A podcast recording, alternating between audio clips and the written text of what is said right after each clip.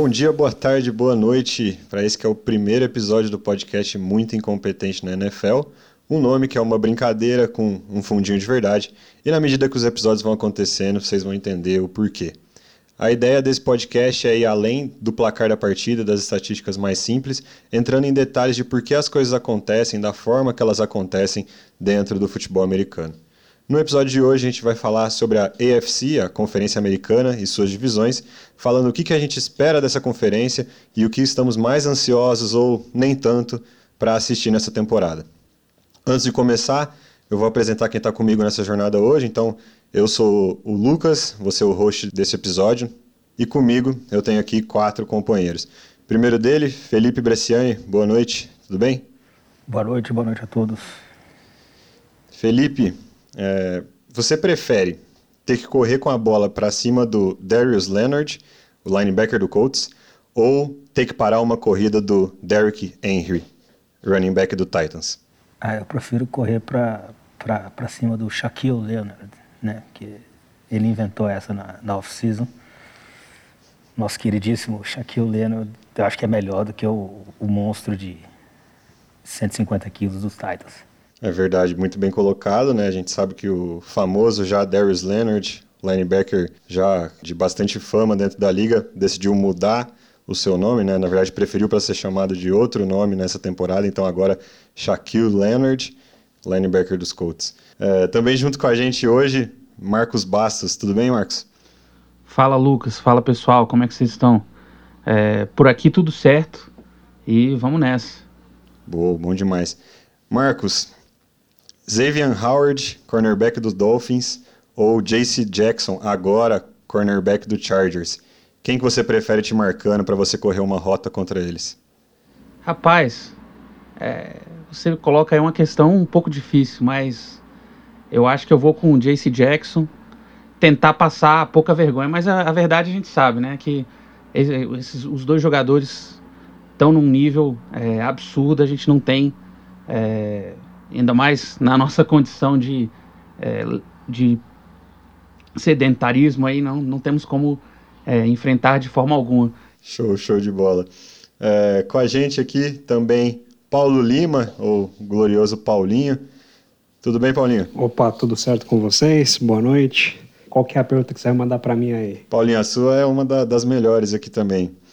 É, a gente tem dois, dois quarterbacks. Mitchell Trubisky, quarterback do Steelers aqui, ou Davis Mills, quarterback do Texans. De quem que você prefere receber passes? Eu prefiro o Davis Mills, cara. Mostrou flashes ano passado. Né? Mostrou flashes. Importante falar que o cara foi um recruta, né? É, muito bem avaliado quando ele estava saindo do colegial, indo para a faculdade. Ele era um cara que era muito bem visto por várias universidades. Ele não teve uma carreira tão boa no college, porque ele passou muito tempo machucado. Né? E é, vamos, vamos esperar que ele pelo menos consiga trazer um pouco mais de qualidade para a A F C South, né? Que não... uma divisão que tem enchido os olhos do torcedor da N F L aí nesses últimos anos. Boa, já já vamos falar sobre isso, mas por enquanto Davis Mills. Vamos ver se ao longo da temporada essa opinião vai ser mantida, né?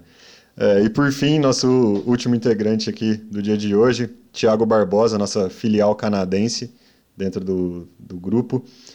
Boa noite, Thiago, tudo bem? Boa noite, boa noite, Lucas. Boa noite para todo mundo que está ouvindo. Um prazer recebê-los aí. Thiago, minha pergunta para você é a seguinte... Você vai para academia e você vai treinar junto com um desses dois caras. Mesmo treino, mesmo peso. Quem que você prefere? Nick Chubb, running back do Browns, ou Jonathan Taylor, running back do Colts? Rapaz, depende muito se é, se é, se é treino de, se é dia de perna ou se é dia de braço, entendeu? Porque se for dia de perna, eu acho que eu vou pegar o Nick Chubb. Que eu acho que o, o, o J T tem aquela chapeleta na coxa, né? Agora, olha, eu vou dizer que eu prefiro o Nick Chubb. Nick Chubb, pronto. Resposta final. Mesmo que nessa off-season saiu um vídeo do, do Nick Chubb fazendo um agachamento lá com mais peso que acho que a academia que eu tenho que tem aqui no meu prédio existe. Ainda assim, você seguiria com ele? É, é, agora, dia de braço, acho que eu me garanto mais, ô menino Lucas. Vou te falar. Dia de braço, acho que eu me garanto mais. É... Eu vou passar meu treino lá pro Cleveland Browns para ver se eles, que que eles, se eles emprestam alguma coisa lá. Show de bola. Então, dia de braço. Essa é, essa é a pauta de hoje. Brincadeiras à parte, a gente vai... Né, nesse episódio a gente vai passar um pouquinho sobre cada divisão e os times dessas divisões. E a gente quer é, colocar um pouco das nossas percepções e expectativas para a temporada que está se aproximando. E aqui, na, a primeira divisão que a gente vai conversar é sobre a A F C East. Então, essa, essa é uma divisão que em dois mil e vinte e um teve o Buffalo Bills terminando em primeiro na temporada regular, com onze vitórias e seis derrotas. Buffalo Bills que chegou até a segunda rodada dos playoffs e caiu para o Kansas City Chiefs num jogo que deu muito o que falar aquela partida, principalmente em cima das regras de, de prorrogação, mas que foi uma partidaça ali que todo mundo ficou muito... Todo mundo que assistiu ficou muito satisfeito com a exibição de ambos os times.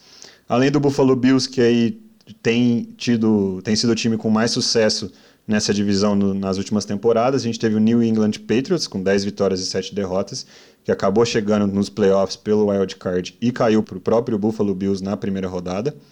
Depois deles, Miami Dolphins, que ficou com nove vitórias e oito derrotas, então a gente teve um cenário também onde Buffalo Bills, New England Patriots e o Miami Dolphins ficaram bem próximos no final da divisão. E por fim, correndo por fora, o New York Jets com quatro vitórias e treze derrotas. Então, é, para começar falando aqui da A F C East, minha primeira pergunta vai para o Paulinho. A gente vê uma dominância do Buffalo Bills aí desde o início, né, de, já de uns anos para cá. E ele começa a temporada, obviamente, como um favorito para ganhar a divisão, é, acho que poucas pessoas vão apostar contra isso nesse ano. Mas, beleza, tirando o Buffalo Bills, qual que é o time que tem mais chance de conseguir uma vaga no, no wild card, nos playoffs dessa divisão? Putz, cara, essa é uma pergunta complicada porque todos esses times da A F C East têm pontos de interrogação, né? Assim, no Dolphins você tem, por exemplo, o Tua, que você tem muita razão para passar pano para ele, mas eu, pessoalmente, acho que ele, que ele tem muitos problemas, né? Não que o, o Dolphins não pode ter nenhum sucesso com ele, porque é, o Joe Flacco já foi campeão do Super Bowl, né? Então, eu acho que o Tua não é uma, uma causa para você falar que o Dolphins não, não pode ser um time que chega aos playoffs, né? Os Jets é um eterno projeto, né? Eu, pessoalmente, gostava muito do Zach Wilson quando Tava no, ele estava no college. Acho que tem lá alguns momentos, uns flashes assim, mas é um time que é bem inconsistente, né? E eu acho que deixou de melhorar o time, principalmente a defesa, para essa temporada. E os Patriots é aquele negócio, né, cara? Eles conseguiram perder um técnico, que, um assistente, né, que tem muito sucesso, que é o Josh McDaniels, que foi para ser head coach do Las Vegas Raiders, né? E eles substituíram com dois caras sem histórico algum para chamar jogadas no, na parte ofensiva, né? Tem o Matt Patricia, que era coordenador defensivo dos Patriots, depois teve uma passagem, é, mais uma passagem ruim de um head coach pelo Lions, né? E o Joe Judge, que era coordenador de special teams do Patriots antes, foi ser head coach do Giants, teve também uma passagem desastrosa e voltou para ser co-coordenador ofensivo junto do Matt Patricia, né? E eles estão mudando tudo como, como roda o sistema ofensivo do Patriots. É uma grande incógnita, né? A gente não sabe o que, que vai ser. Mas se eu tivesse que escolher um time, eu acho que eu escolheria o Dolphins. Ô Paulo, eu, eu, acho, eu acho que se você falou do Dolphins, eu, eu acho que eu discordaria de você num, num segundo sentido. Na minha opinião, eu acho que a grande questão do, do Miami Dolphins não passa pelo, pelo fato de, do Tua se transformar num quarterback elite ou não. Eu acho que a questão do Dolphins muito maior é, eles acharam um head coach legítimo ou não. Assim, muitos poucos head coaches realmente viram técnicos de verdade, assim, legítimos, que, que acabam ficando por muitos anos, né? Então, é, é, o time traz um coordenador que fez um bom trabalho em algum lugar, a gente nem sabe se, se o novo uh, head coach do, do Dolphins realmente fez um trabalho tão bom assim, é, mas entre sair de, de coordenador ofensivo ou algum assistente para virar head coach é, um, é, um, é uma transição muito complicada. É, mas digamos que, que o novo head coach do, do Miami Dolphins, o Mike McDaniel, seja de fato um, um excelente head coach, ele vai tentar implementar um sistema de jogo parecido com o sistema do forty-niners, parecido com é, o, o sistema do, do Shanahan no, no, em São Francisco.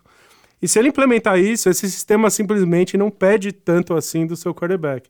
Eu acho que o Tua tem mais que suficiente, ele já mostrou mais suficiente para é, conseguir entregar o que esse sistema pede do seu quarterback. O Tua tem um dos releases mais rápidos da N F L já, ele me impressiona o quanto rápido ele consegue soltar a bola, e ele tem a accuracy, ou seja, ele, é, ele, consegue fazer, ele consegue fazer a leitura, e quando ele faz a leitura, ele solta a bola rápido, ele entrega a bola com a accuracy. Então, assim, nesse sistema novo que eu acho que o Miami Dolphins vai tentar implementar, e todos os moves deles de off-season, é, reconstruindo a, a linha ofensiva, eles trouxeram vários running backs diferentes para fazer mais ou menos o que o Shanahan faz em questão de run game. É, os wide receivers que eles trouxeram são caras que conseguem receber um passe perto da linha de scrimmage e criar alguma coisa com as pernas. Então, eu acho que não vão pedir do Tua que ele faça... É, o que faz o Josh Allen no Buffalo Bills, o que faz o Patrick Mahomes no Kansas City Chiefs. Então, assim, acho que a grande questão desse Miami Dolphins é se o novo, se o novo técnico, o Mike McDaniel, é, é um técnico legítimo ou não. Se ele, se ele for um cara que, que conseguir implementar o sistema do Kyle Shanahan em Miami, eu acho que o Tua tem mais que o suficiente para entregar. E, e, e aí eu acho que o Dolphins, que terminou com nove vitórias no ano passado, é, tem condição de repetir isso ou conseguir até mais. É, o Patriots é um traço interessante, né, cara? Porque é, a pergunta que eu te faço é... O, o Patriots está com um problema de coaching agora. A gente se acostumou faz pelo menos duas décadas do New England Patriots tendo um coaching superior a qualquer adversário que eles enfrentassem na liga, né? É, tinham muito poucos times que conseguiam bater de igual para igual em termos de coaching com o que o New England Patriots sempre fez. É, e o Patriots conseguiu dez vitórias ano passado, com a defesa jogando muita bola e tal. Mas eu me pergunto se o Bill Belichick... É, como técnico, já não conseguem mais suprimir a, os defeitos do general manager Bill Belichick no, no Patriots, porque é, não só eles têm draftado muito mal, quer dizer, o Patriots é, é um dos times que mais gasta com o corpo de recebedores na liga inteira, em termos de salário. Não lembro, acho que é o time com, que gasta mais dinheiro esse ano com o corpo de recebedores. É, e tem uma, um dos piores corpos de recebedores da liga. Ninguém ali consegue separação, né? Então, o Bill Belichick como general manager, ele, ele falha demais, faz muitos anos. Eu acho que, em parte, o Tom Brady, em parte, o técnico Bill Belichick tem compensado isso. E eu me pergunto se ele tá chegando no fim da carreira dele, assim. Ele já não consegue mais, como técnico, inventar as coisas, porque... É, eu vou concordar com você, o general manager Bill Belichick tá completamente maluco se o, o offensive coordinator vai ser o Matt Patricia, né? Depois de um trabalho muito ruim no Lions, um, um técnico defensivo, que ele é conhecido na liga por ser um cara péssimo de gestão de vestiário e tal. Então você já tem reports do training camp de, do, do Patriots é, dizendo que o, o Mac Jones tá super desconfortável com a forma como o ataque lá tá sendo chamado e tal, ou seja, quer desesperar, né, com um move desses, né. O New England Patriots é, nunca ganhou o Super Bowl sem o Josh McDaniels lá no ataque envolvido, de certa forma, e o hiato, quando ele saiu ser head coach, depois ele foi pro Rams, o Patriots teve dificuldade ofensiva ali, né, então ele é uma... O, o Josh McDaniels é uma mente ofensiva muito, muito importante que eles perderam. É, então eu acho que o New England Patriots vai ter muita dificuldade nessa temporada. E o Jets é o Jets, né. É, se tem alguém que não tem chance de, de, de, de brigar para mim, é o Jets, assim. Eu acho que tem... Eu acho que eles construíram um core muito, muito interessante, eu acho que tem muito talento, tanto ofensivo quanto defensivo. Eles, eles tinham muitos é, picks nesse último draft, eu acho que eles draftaram bem. É, eles, eles trouxeram é, um wide receiver muito bom, eles trouxeram um cornerback muito bom esse ano. É, mas é um time que é, perdeu pela temporada o left tackle, que eu achei que eles tinham encontrado um left tackle, que a gente não sabe nem se, se vai jogar em alto nível de novo. Muitas questões com o quarterback, né? O Zach Wilson muito fraco, né? É, não mostrou nada no passado. Impressionante, assim, uma das piores temporadas que eu vi, assim, de um quarterback, na minha opinião. Então, acho que o Jets vai ter muita dificuldade aí é, nesse ano. É uma divisão que, se você olha os números, assim, quantidade de vitórias e derrotas no ano passado, ela terminou muito apertada. Então, você tem um time com onze, outro time com dez e, e outro time com nove vitórias. Mas a sensação de todo mundo no final da temporada é que o Buffalo Bills estava diversos passos à frente do restante da divisão. Pela forma que se deu, é, o primeiro, o jogo contra o Patriots nos playoffs e Segundo, é, a forma como que ele caiu contra o Chiefs na segunda rodada, né? Então, é, achei interessante todo mundo comentar, principalmente o Felipe comentar, essa parte de que o Bills nada de braçada. É, um último ponto que eu queria abordar sobre A F C East, que, que eu acho que a gente não pode deixar de comentar, é o Dolphins moveu mundos e fundos para trazer o Tyreek Hill para o time. Inclusive, isso fez com que eles fossem o time com o menor número de escolhas no draft que acabou de acontecer. Uh, e, esse move em si, aliado de um Tua saudável, na opinião de vocês, é suficiente para mudar o time de patamar e colocar ele nos playoffs esse ano? Cara, eu vejo assim, é, por exemplo, a gente vai comentar depois do Denver Broncos, que fez algo parecido para trazer o Russell Wilson, por exemplo. Eu acho que é mais justificável você vender trocentos milhões de picks para trazer um quarterback quando você não tem um. Eu acho que o Tyreek Hill foi extremamente caro, é, mas eu acho, que, eu acho que ali foi um desespero do Miami Dolphins de querer, em uma temporada, construir um ataque inteiro que, que, que fosse fit para o esquema que eles queriam rodar, né? Então, trazer o Tariq Armstead, trazer esse monte de running back diferente. Então, você tem o Raheem Mostert, que é um velocista, né? Que ele não cria nada sozinho, mas se você der uma, um, um buraco para ele, ele corre muito rápido, né? É, você, o Chase Edmonds, é, é, trazer o Tyreek Hill, tudo isso foi uma espécie de um desespero de, em uma temporada, querer construir um ataque inteiro que, que seja moldado para conseguir fazer o que eles iam fazer. Eu acho que eles nunca... Eu, Eu acho que eles não iam conseguir rodar o ataque que eles queriam logo de cara. Eu acho que, eu acho que eles fizeram uma coisa sagaz, que foi a opinião pública sobre é, o que, o que esse, esse novo staff vai ser. É, depende muito desse começo, né? Se os caras começarem bem, é, todo mundo vai falar, pô, o cara é legítimo, o cara é bom, esse cara vai ser bom. E se começasse muito ruim, ia ser o contrário, né?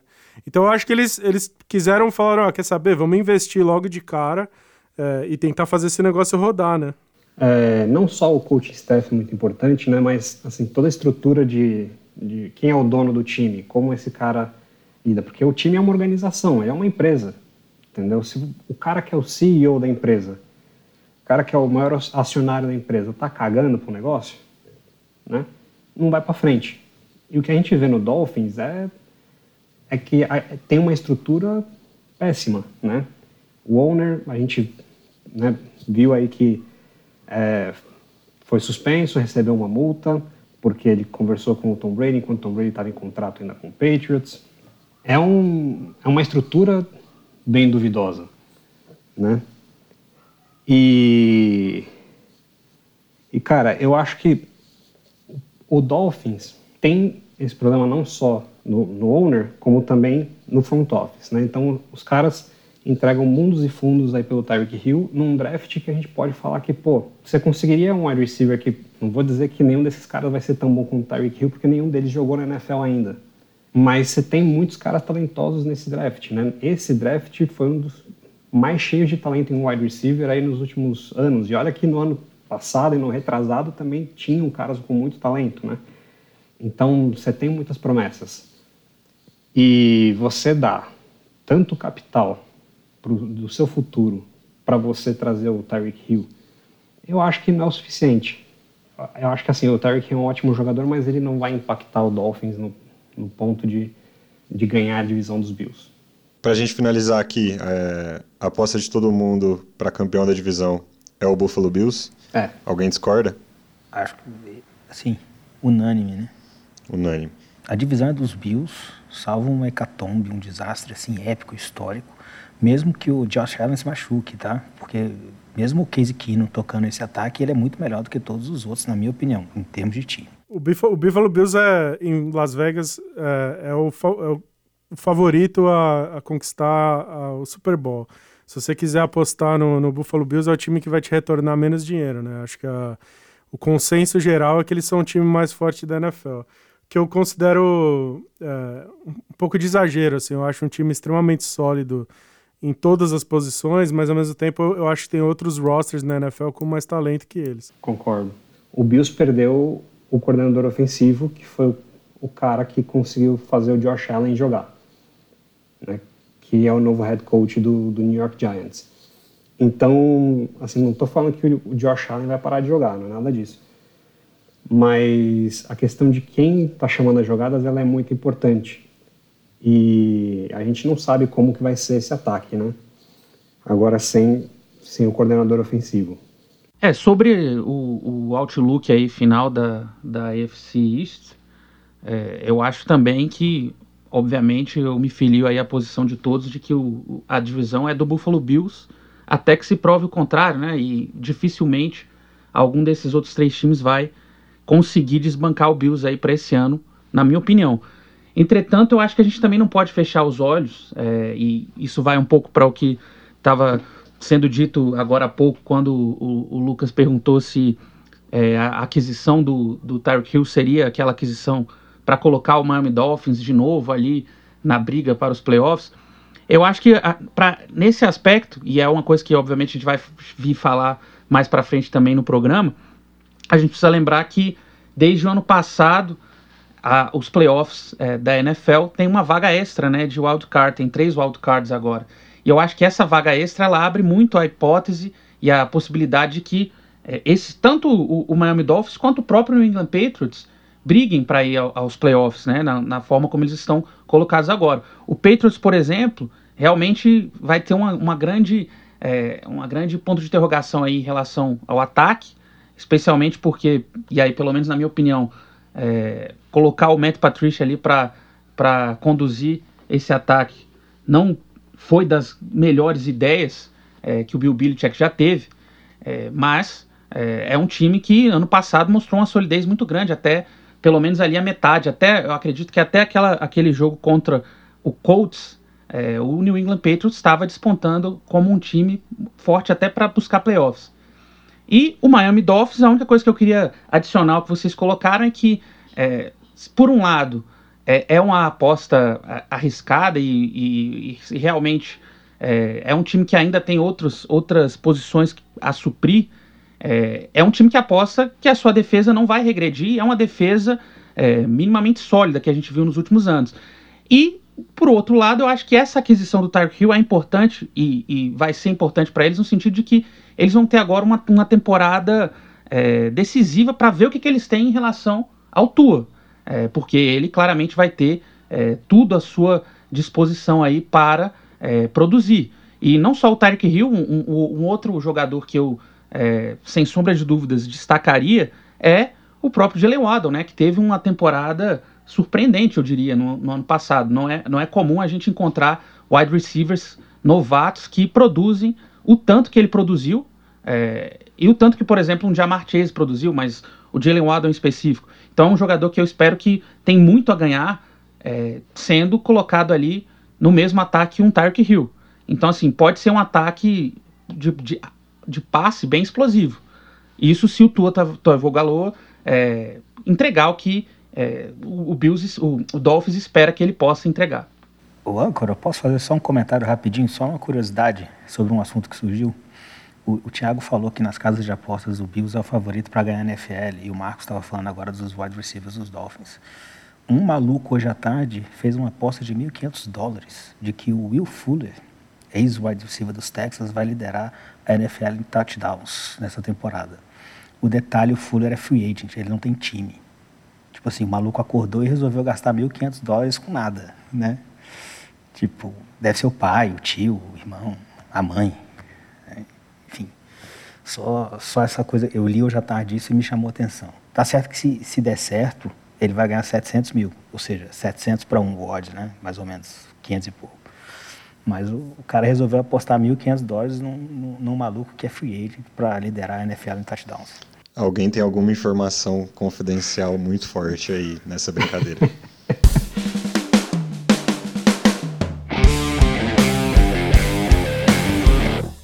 Então, dando sequência aqui, agora a gente vai passar pela A F C South, que no ano passado foi uma divisão bem interessante, por assim dizer. O líder da divisão foi o Tennessee Titans, que terminou com doze vitórias e cinco derrotas, sendo a melhor campanha da Conferência Americana, mesmo tendo o principal jogador, Derrick Henry, de fora por diversos jogos da temporada, assim. Então, um time que todo mundo apostou, não, uma hora vai, vai parar de, de vencer, vai parar de vencer. Resultado, na temporada regular, não parou de vencer, foi o melhor time da, da conferência e acabou caindo pro Bengals na segunda rodada dos playoffs. E depois do Titans, a gente teve o Indianapolis Colts, que começou mal, teve um, uma metade de temporada fantástica, em algum momento ele era o time mais quente da N F L e conseguiu estragar tudo nos últimos jogos da temporada. E ficar de fora dos playoffs, com direito a perder para o pior time da liga na última rodada da temporada regular e sacramentar que vai ficar de fora dos playoffs. E aí depois desses dois times, a gente tem... dois times que já são aqui há algum tempo, de certa forma, um, um saco de pancada na liga. Primeiro o Houston Texans, que ficou com quatro vitórias e treze derrotas, e depois o Jacksonville Jaguars, que ficou com três vitórias e quatorze derrotas, e foi o, a, uma, a pior campanha da liga. Então, acho que a, a primeira coisa que eu já quero tirar da nossa frente, e aí eu vou, eu vou perguntar isso para o Marcos, Texans e Jaguars...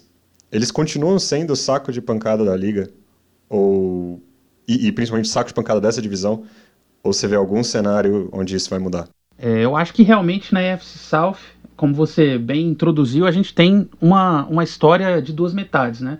Você tem ali claramente dois times brigando pela divisão, que é o Colts e o Titans, e a gente vai chegar neles, mas você tem ali dois times que vêm de é, campanhas muito ruins, né, no, no último ano, É, e que estão buscando alguma reconstrução, alguma, alguma subida, que são o Jaguars e o Texans. E já respondendo a sua pergunta, eu acho que eu vejo muito claramente que ambos os, os dois times, eles estão é, numa curva que eu diria ascendente para esse ano. Porque você tem, vamos começar pelo Jaguars, que foi o, o, o nosso time com a pior campanha da N F L é, no, no ano passado, mesmo com uma vitória, é, eu diria...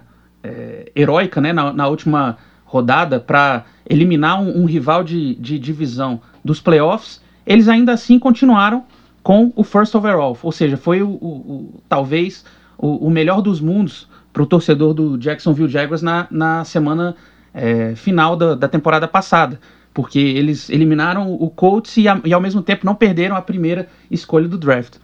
É, então assim, a gente tem um time com a pior campanha é, da N F L. Só que nós temos um time que é, adicionou muitas, é, muitas peças nessa off-season e o que eu acho que é o, o principal ponto é, que pode significar uma melhora para o Jacksonville Jaguars é o fato de que eles fizeram essa mudança, né, no, no coaching staff. Eles demitiram o, o Urban Meyer, né, que foi uma experiência é, que deu muito errado na N F L e já estava... trazendo, inclusive, danos é, à principal peça, né, que o Jaguars tem atualmente, que é o seu quarterback recém-draftado é, né, no ano passado, é, é, o Trevor Lawrence. E eu acredito que com a chegada do Doug Peterson, é, você tem um, um outro, embora não seja também um técnico que é, talvez seja tão badalado quanto outros na, na, na N F L, é um técnico que já foi ao Super Bowl, ganhou um Super Bowl com o Philadelphia Eagles, que tem uma, uma, uma, um viés ofensivo e que é conhecido por é, motivar seus jogadores é, com maestria. É um, é um técnico que, que conhece o, o, o, o locker room. Então, acho que a presença dele vai ser muito interessante para o Trevor Lawrence finalmente começar a ter mais calma, ter mais tranquilidade para poder mostrar na N F L aquilo que se, se espera dele, né? Do, da, da carreira de college que ele teve. Então, acho que esse novo ambiente para o Trevor Lawrence já vai dar uma, uma, uma aliviada muito boa para o Jacksonville Jaguars. Não sei se o, o, o Felipe, por exemplo, pensa da mesma maneira. É, eu, eu acho que assim, o melhor move dos Jaguars na off-season foi a contratação do Peterson, né? Não que ele seja o melhor técnico da história do mundo, mas porque ele não vai chutar o kicker no treino. Só daí já é um avanço enorme em relação ao, ao Urban Meyer, né? Agora, é, é, os Jaguars... como sempre, fizeram uma, uma, uma, uma off-season cara, digamos assim, mas com uns moves bastante esquisitos, né? Tipo, eles deram setenta e dois milhões para o Christian Kirk, que era o, o, o terceiro wide receiver lá nos, nos Cardinals, mostrou flashes, é um bom jogador e tal, mas para esse valor não é, não é o caso.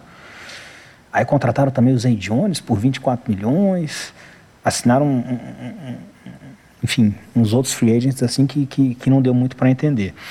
Ah, os Texans, por outro lado, eu acho que fizeram um draft muito bom, muito melhor do que, do que vem sendo falado.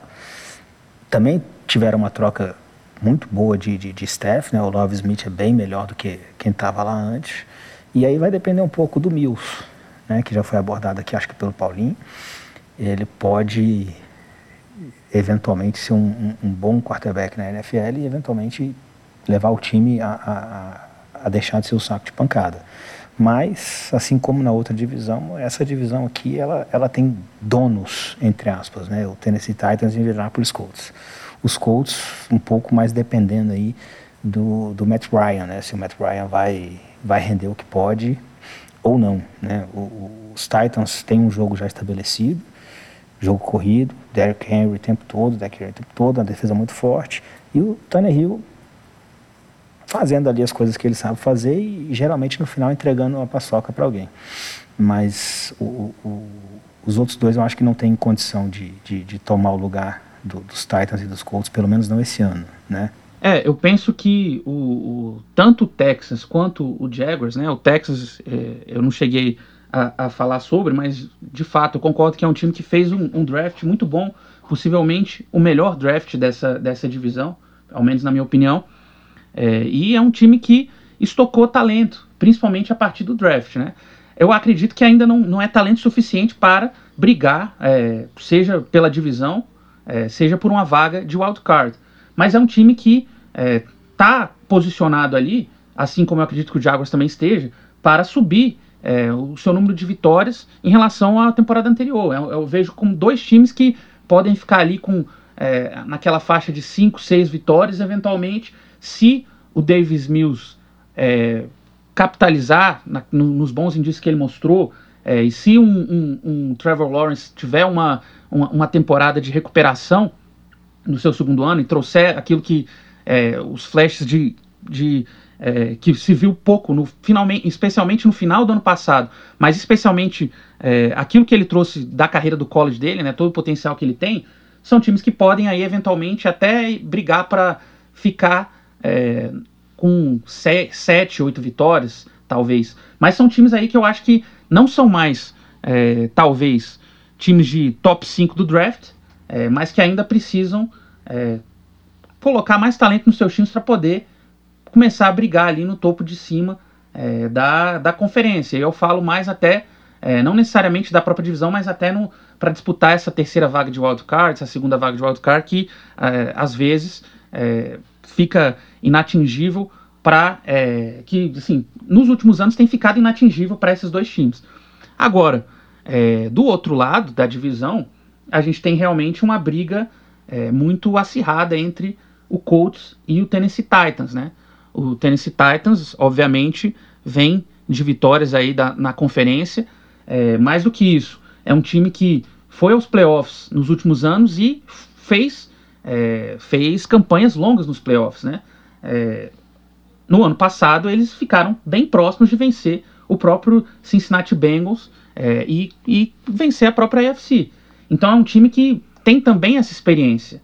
Agora, é um time que vai depender é, realmente de onde o Ryan Tannehill pode os levar. É, eu achei, só antes da gente entrar em Titans e Colts com um pouquinho mais de profundidade, eu achei interessante uma fala do Marcos bem no começo sobre Texans e Jaguars estarem numa trajetória de ascendência. É, ao mesmo tempo, eu fico pensando que pode ser uma situação de que pior do que tá não fica, né? Mas é porque é uma ascendência com teto bem baixo, na minha opinião. É, porque são, são dois times que têm que tem sofrido bas, bastante ali, né? E principalmente o Jacksonville Jaguars, ele, ele tinha um... A gente, acho que todo mundo da, da, da N F L, que acompanha a N F L tinha uma expectativa em cima do Trevor Lawrence muito alta, porque ele, ele é para ser o melhor quarterback vindo do college desde o quê? Desde o Andrew Luck, provavelmente. Ô Lucas, o, se o, o Jacksonville Jaguars foi o pior time da N F L ano passado, né? Eles tiveram o primeiro... o first overall pick no N F L Draft. Se eles tiverem curva descendente, acontece o quê? Eles vêm jogar C F L, vêm jogar no Canadá, é isso? É Série B daí? E agora, o over-under em Las Vegas, né? A projeção de jogos do, do Jacksonville Jaguars está em seis e meio, né? Significa que se eles baterem o over, eles vão ganhar sete jogos, né? Eu não duvido nem um pouco que o, que o Jaguars bata oito vitórias até. Eu acho que o novo coaching staff pode, com, com o Trevor Lawrence, se ele explodir de, de cara... É, a, gente, a gente conversa muito sobre, sobre prospects de, de college, a gente assiste muito tape de college, né? O, o Trevor Lawrence é o melhor quarterback que eu já avaliei na minha vida, assim, eu acho... Se, se ele jogar oitenta por cento do que ele, do que ele mostrou no, em, em, no college, eu acho que ele vai ser um dos melhores quarterbacks da N F L de longe. Então, assim, a chance deles pularem para oito vitórias, nove vitórias, não me surpreenderem em nada, assim. É, exatamente. E, e assim, cê, é, a gente ainda não sabe o que, que é o Trevor Lawrence. A gente não sabe se ele está quebrado por dentro depois de uma campanha de estreia feita da forma que foi, com, com o coaching staff que foi, ou se agora ele vai conseguir finalmente é, mostrar todo o potencial que ele tinha consigo no college. E no Texans a gente tem um, um quarterback que é o completo oposto do, do, do Trevor Lawrence, que, que foi o Davis Mills, praticamente sem hype nenhum na chegada dele na N F L, e eu, eu particularmente não achei ele tão ruim assim quanto algumas pessoas fizeram parecer ele na, na, na temporada anterior, né? Então, eu, eu vi certos flashes ali de, de alguma coisa que pode ser um pouco mais frutífera do que, do que um time que vence quatro jogos na temporada, mas eu também não, não sei se é suficiente. É, acho que a questão para mim aqui é, pior do que estava, era muito difícil para esses dois times. Eles passaram por muita turbulência nos últimos anos. E então, eles vão provavelmente melhorar essa temporada. Talvez não numericamente, talvez eles continuem vencendo o mesmo número de jogos que eles têm vencido, mas acho que o, o vídeo, né, assistir o jogo deles vai ser um pouco mais interessante. Só que realmente, Colts e Titans estão um passo à frente. Assim como eu falei na A F C East, da questão do, do proprietário da franquia ser relevante, a gente tem que lembrar que o Jacksonville Jaguars teve muito problema para arrumar um técnico nessa temporada. Porque o dono do time queria contratar um outro treinador. Eles queriam trazer é, o atual coordenador ofensivo do, do Tampa Bay Buccaneers, que não quis vir para o time porque ele queria que o, o general manager do time fosse demitido. Então eles tiveram que rodar a liga inteira para achar alguém que aceitasse o cargo de, de treinador com o atual general manager do time, né? Então isso, para mim, mostra que existe... assim, uma falta de respeito com a organização, né? Não no sentido de que, é, de que eles não acham que a organização seja, é, seja impossível, mas eles acham que é um, é um lugar que você não tem um ambiente de trabalho bom. Então, eu acho que apesar do, do Trevor Lawrence ser... Porra, ele é fodido, mas eu acho que ele está limitado aí por questões... fora de campo, né? Porque é difícil você se concentrar para um trabalho profissional quando você está com o mundo inteiro caindo ao seu redor, entendeu? É, realmente aí duas, tanto o Jaguars quanto o Texans são duas franquias aí de muita turbulência fora do, do campo de, de futebol americano.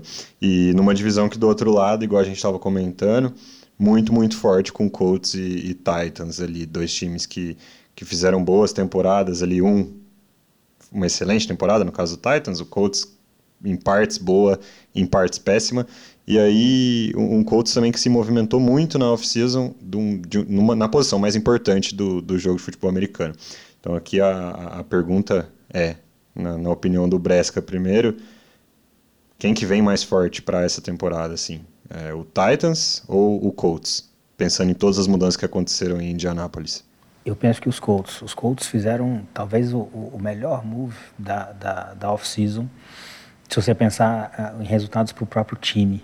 E esse move foi se livrar do Carson Wentz e conseguiu um bom valor em, em, em retorno, né?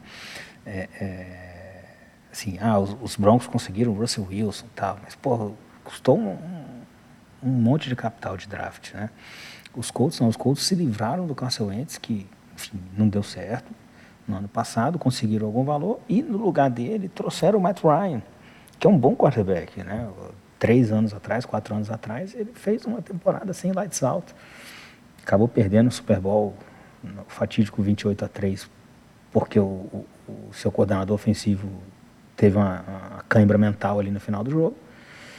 É, e os Colts se reforçaram também, né? A, a, a vinda lá do Yannick Ngakoue, é, é, acho que é fundamental, o Stephon Gilmore, é, o draft do Alec Pierce pode ser uma boa peça já, já desde o começo. E os Titans, assim, por que, que eu coloco os Colts na frente dos Titans? Os Titans vêm fazendo a mesma coisa já há algum tempo, né? Uns três ou quatro anos. É o Derrick Henry correndo com a bola, um monstro, um mamute de, de não sei quantos quilos. A defesa muito sólida e o Tannehill se aproveitando ali para fazer um play action, geralmente num bootleg, alguma coisa assim, para ir avançando sobre, sobre o campo. É... Só que como o Thiago falou em relação aos Bills, né? As pessoas meio que aprenderam a marcar isso um pouco. Não que o fato de você aprender a marcar quer dizer que você vai conseguir marcar, porque é difícil parar um, um, um cara de cento e cinquenta quilos correndo na sua direção. Então, ele acaba conseguindo fazer o jogo fluir também e tal. É, mas é isso. E, e, e o Tannehill, ele já mostrou que se depender dele, assim, se o jogo estiver na mão dele, não vai rolar. Né? Ele pode até fazer minha língua queimar aqui, mas se depender dele, não vai rolar. E do outro lado, os Colts acharam aquele que, na minha opinião, é o melhor running back da liga. As pessoas falam do Derrick Henry, eu falo também, mas o Jonathan Taylor é assim, é, é, é, a temporada dele do ano passado foi bizarra.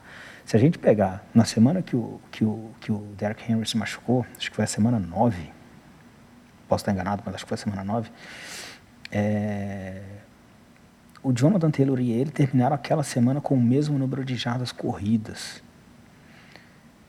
Só que o Jonathan Taylor tinha, assim, umas trinta corridas a menos. Né? Ah, muito por causa do sistema também, né? Já que o, o Tannehill só entrega a bola para o Henry, então todo mundo fecha ali no box, fica mais difícil para ele correr, mas o fato é esse. E fora os jogos que aconteceram. Então, assim, a, a, eu acho que a divisão está tá muito equilibrada, mas eu tendo a achar que, o, que os Colts saem dela vitorioso. Saem dela vitorioso.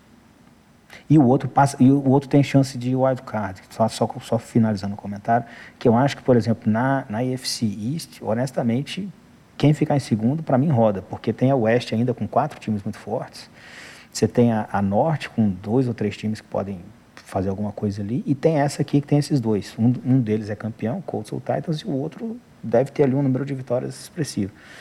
Então, assim, eu acho que Um, um dos dois ganha, eu acho que o Colts ganha, e o outro é, briga muito forte pelo, pelo wildcard. O Titans perdeu um dos melhores jogadores de linha ofensiva que eles tinham, que era o Roger Saffold, que foi pro Buffalo Bills. Então, é menos um cara de qualidade abrindo um buraco pro Derrick Henry correr. Não dizendo que vai desmoronar tudo e tal, mas é uma perda significante. Ah, não só isso, mas quem ficou... Uh... Tá em declínio, né? Assim, eu acho que os melhores jogadores de linha ofensiva dos Titans estão começando a entrar em declínio. O Titans tem dominado faz anos porque eles jogam aquele jogo tradicional de dominar a trincheira, né? Então eles dominam a trincheira tanto ofensivamente quanto defensivamente. É, o que me preocupa no Titans esse ano é a linha ofensiva. Se eles não dominarem a trincheira ofensiva do jeito que eles vêm dominando nos últimos anos, dificilmente eles vão conseguir é, manter a quantidade de, de vitórias que eles tiveram nos últimos anos, né? É, agora, falaram, falou-se muito do Ryan Tannehill, mas é, eu, eu, não, eu não duvido nada que, que antes do final dessa temporada o Malik Willis, rookie, já tenha assumido a, de titular e esteja jogando já, assim. Ele é, é... Por vários anos eles têm rodado um ataque de high school, né? Um troço... É, a liga inteira tá tentando conceitos super complexos de, de, de misdirections e tal, e o Titans tá jogando o básico do básico do básico, né? E num time que quer fazer o básico, é, tem o Malik Willis, que é, que, é um, que é um jogador similar ao Lamar Jackson, ou seja, ele corre muito com a bola, é, além de, de lançar. É, eu acho que ele pode assumir no meio da temporada e, sinceramente, ter um relativamente... Um, tem um sucesso relativo, assim, logo de cara, porque ele é, ele, é, ele, é um, ele é muito atlético, ele corre com a bola, como o Lamar Jackson. Então, o que me preocupa muito no Titans é a offensive line mesmo, assim. Eu só acho que se o Malik Willis tirar o Tannehill do, do, da titularidade é porque o Colts dominaram a divisão e dispararam. É, eu concordo, eu concordo com o Felipe. Eu acho que se o Malik Willis realmente assumiu o, a titularidade é porque a temporada do Titans já foi pro ralo, foi pro ralo. É, mas, de toda forma, eu acredito que o Titans deve utilizá-lo é, já desde o início, é, em, alguns, em alguns packages aí específicos. Seria um erro não, não fazê-lo, né? Porque realmente é o que ele, o que ele tem para trazer. Agora, como, como pocket passer, eu não sei se ainda ele está é, preparado para assumir. Talvez o Ryan Tannehill faça aí o, o, o mínimo é, necessário para manter o seu, o seu emprego, né, e consiga. Mas eu acho que, é, eu vejo também um pouco como o, o Felipe, o, o Colts um pouco à frente do Titans, justamente porque é, o, o, eles fizeram realmente, eles trouxeram não apenas o melhor move, né, de sair do, do Carson Wentz e é, pegar o Matt Ryan, que talvez fosse algo impensável, né, é, e que aconteceu por uma, por uma sequência muito feliz para o Indianapolis Colts e para o General Manager Chris Ballard, né? É, mas o, o, o ponto principal é que o Matt Ryan, ele vai ser realmente o melhor quarterback, é, mesmo é, com, já com uma idade avançada, ele vai ser o melhor quarterback da, da A F C South. E eu acho que essa disputa entre o, o, o Titans e o Colts vai ser, dec- vai ser decidida, de certa forma, como ela foi decidida na temporada passada, que é onde? Nos dois confrontos diretos. No ano passado, o Titans dominou o confronto direto, ganhou esses dois jogos e, com isso, é, a sua posição na, na divisão ficou muito facilitada. E, ao final da, da, da, da temporada, ele acabou até conseguindo a, a, a, a primeira colocação na, na A F C, muito por causa é, também de como que é, o resto da conferência é, se desenhou. E aí, e aí eles conseguiram capitalizar em cima disso. Mas são dois jogos ali que é, o Colts não conseguiu vencer é, e, e o Titans conseguiu vencer, é, que definiram realmente a temporada deles. E eu acho que essa divisão vai ser decidida de novo nessas duas semanas. Eu acho que mesmo o Titans estando talvez um pouco abaixo, ao menos no papel, é, eles vão continuar sendo um time muito sólido que vai levar a divisão para a decisão nesses dois jogos. Se eles conseguirem aí nesses dois jogos com o Colts repetir, por exemplo, o que eles fizeram no passado, É, eles é, vão, invariavelmente, acabar ganhando a divisão, pelo menos na minha opinião. É, então, assim, eu vejo o Colts um pouco, um pouco na frente. Eu acho que é, o Colts não conseguiu, é, até por causa da situação do Carson Wentz, é, ter um draft, talvez, é, com tanto capital quanto é, os, os seus rivais de divisão. Mas, mesmo escolhendo abaixo, conseguiu preencher alguns needs é, importantes, algumas necessidades importantes do time. É, o Alec Pierce, né, como o Felipe colocou, é, vem para suprir uma necessidade, talvez a maior necessidade no ataque do Colts, que é, é de wide receivers. Eu não sei se é possível esperar dele tanta produção, como eu já falei um pouco é, quando eu falei sobre o Jalen Waddle. Eu acho que é, é muito difícil a gente ter wide receivers que no primeiro ano contribuem, assim como o Jalen Waddle contribuiu ano passado, assim como o Jamar Chase contribuiu ano passado. Então eu não sei se a gente pode esperar tanto assim dele.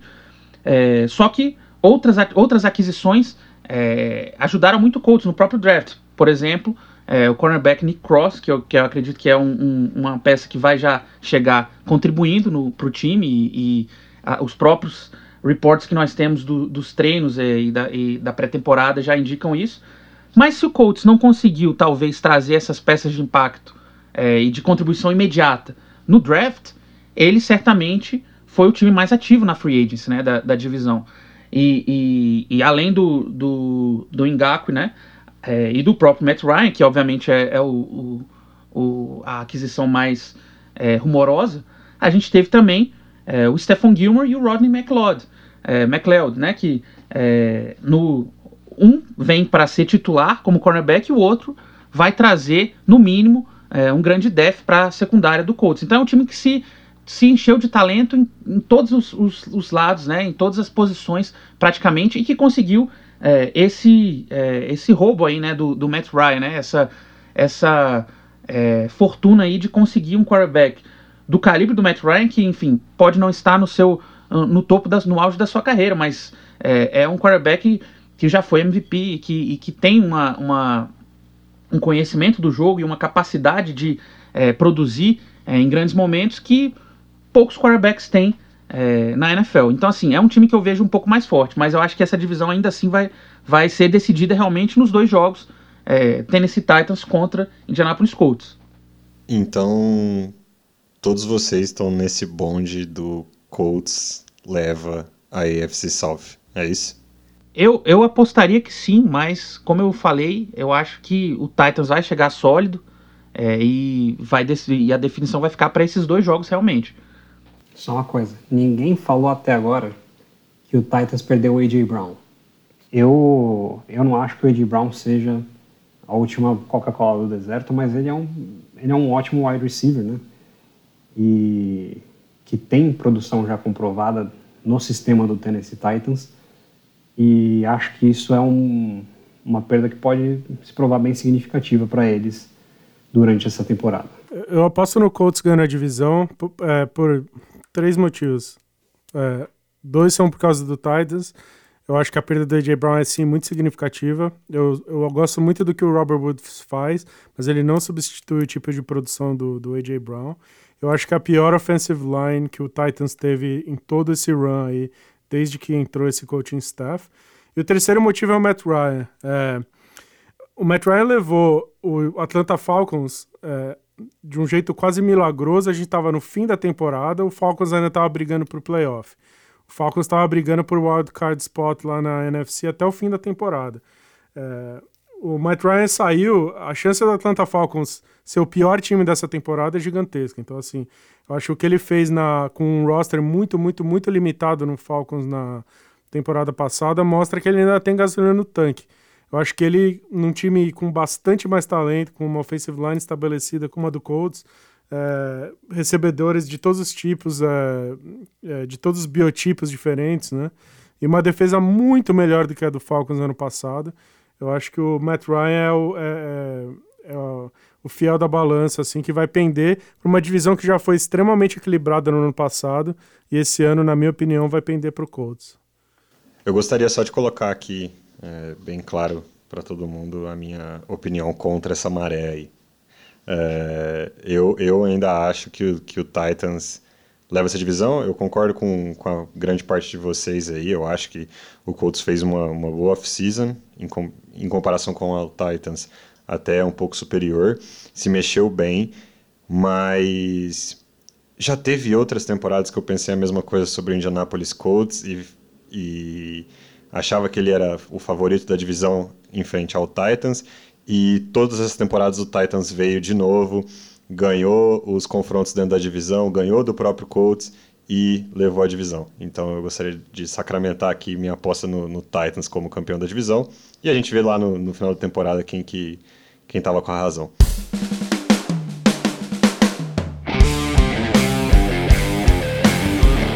Então, indo para A F C North, que acho que a gente pode chamar essa divisão de a divisão mais disputada, de certa forma, em dois mil e vinte e um, né? O, o, o recorde dessa divisão é, é bizarro. A gente tem o Bengals com dez vitórias e sete derrotas, que eu acho que começou a temporada... Bom, começo da temporada ano passado, se você virasse para qualquer pessoa e falasse o, o Bengals vai ao Super Bowl, a pessoa provavelmente ia te chamar de louco. Era um time que tinha inúmeros problemas, um, um quarterback que a gente sabia que era bom no, no Joe Burrow, mas que vinha de uma lesão, problemas na linha ofensiva... E, de repente, eles terminam dez a sete, ainda assim com algumas falhas, mas eles vêm quente para o playoffs e acabam chegando no Super Bowl sendo vice-campeão. Depois deles, de alguma forma, a gente tem o Pittsburgh Steelers com nove vitórias, sete derrotas, um empate, indo aos playoffs com o Big Ben zumbi chegando lá de, de, de alguma forma. Esse negócio que até, acho que até hoje eu não entendi. E aí o, o Pittsburgh Steelers ele acaba caindo para o Kansas City Chiefs na primeira rodada dos playoffs. E aí depois, dois times com oito vitórias e nove derrotas. Então, por um detalhe, essa divisão não foi completamente diferente. Primeiro o Cleveland Browns e depois o Baltimore Ravens é, com, com esse cenário. Assim. Então, ela, ela foi uma divisão, a divisão mais disputada da N F L. Primeira coisa que a gente precisa ver, Paulinho, é... E aí, tá, tudo isso aconteceu em dois mil e vinte e um, essa divisão teve diversas movimentações durante a, a off-season, é, quem sobe, quem desce, meio que, qual que é o cenário dessa divisão para essa temporada? Quem desce é o, é o Pittsburgh Steelers, para mim é, isso é bem claro, né? Quando eu pego para ver que o Mitch Trubisky é projetado como starter da primeira semana do Pittsburgh Steelers, eu acho que todo fã do, dos Steelers quer trazer o zumbi do, do Big Ben de volta. É, com relação ao resto, é muito difícil fazer uma previsão, principalmente por conta da questão do Deshaun Watson. Porque, não vou entrar aqui no mérito, né?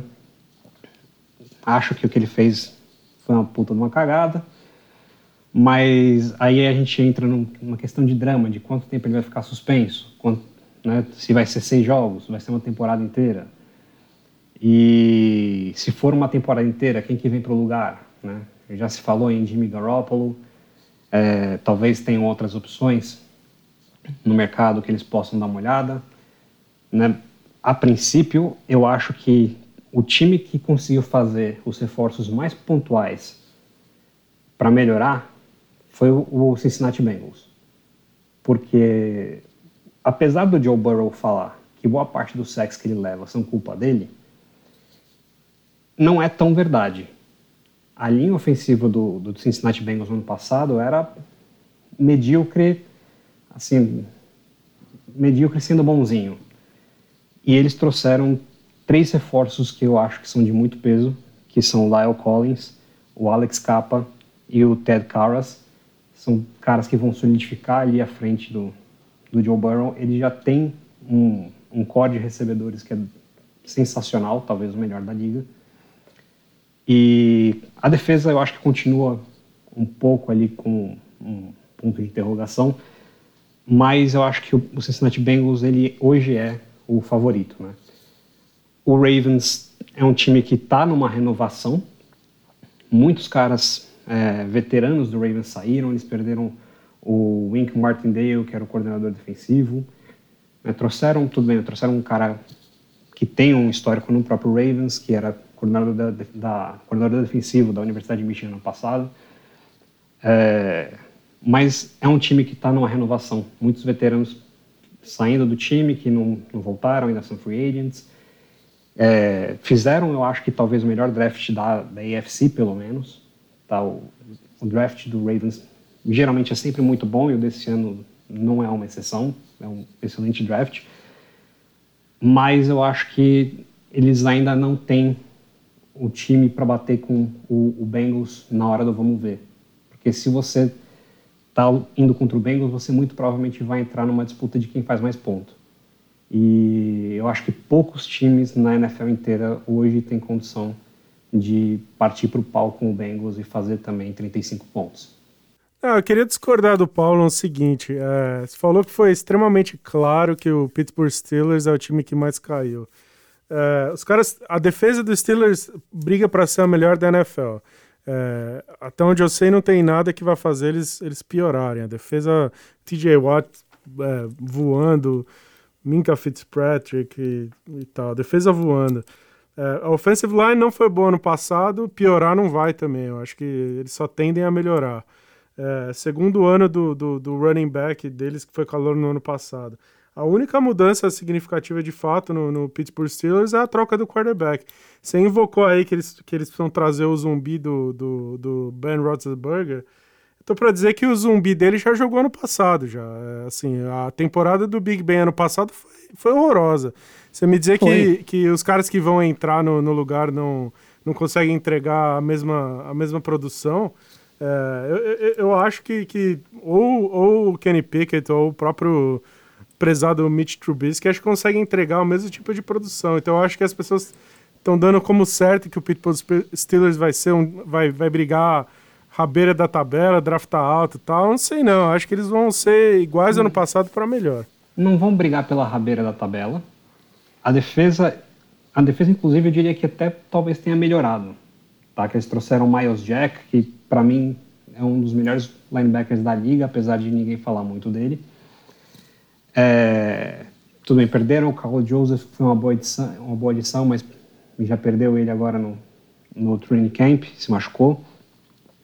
Mas eu acho o Mitch Trubisky, ele é muito ruim, cara. Assim, eu não tenho... eu não consigo colocar em palavras o quão, o quão ruim ele é, entendeu? E tudo bem, acho que o, o, o Kenny Pickett pode entregar alguma coisa, mas eu não acho que o Kenny Pickett está preparado. Eu acho que seria um grande erro do Pittsburgh Steelers colocar o Kenny Pickett agora nesse momento. É, eu acho que é um cara que talvez ficar um ano ali aprendendo é, beneficie muito ele assim mais para frente, né? Porque essa foi uma classe de quarterbacks que ninguém botava muita fé. E o Kenny Pickett foi o único quarterback escolhido na primeira rodada.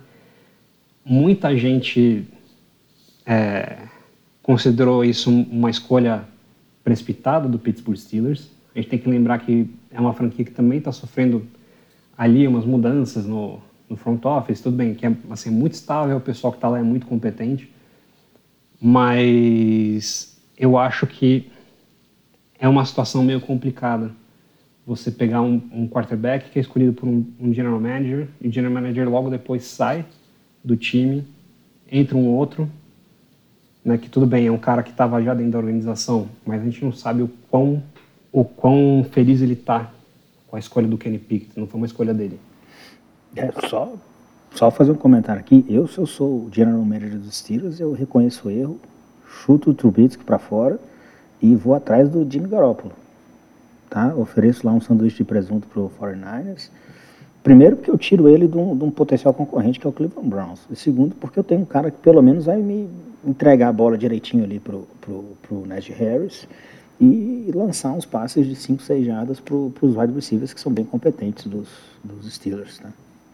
E falando aí até do, do, do próprio Cleveland Browns, a gente tem uma situação que é, que é muito delicada, que é em relação a Deshaun Watson.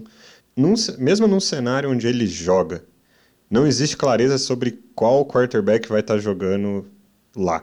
Porque faz mais de um ano que a gente não vê ele jogar.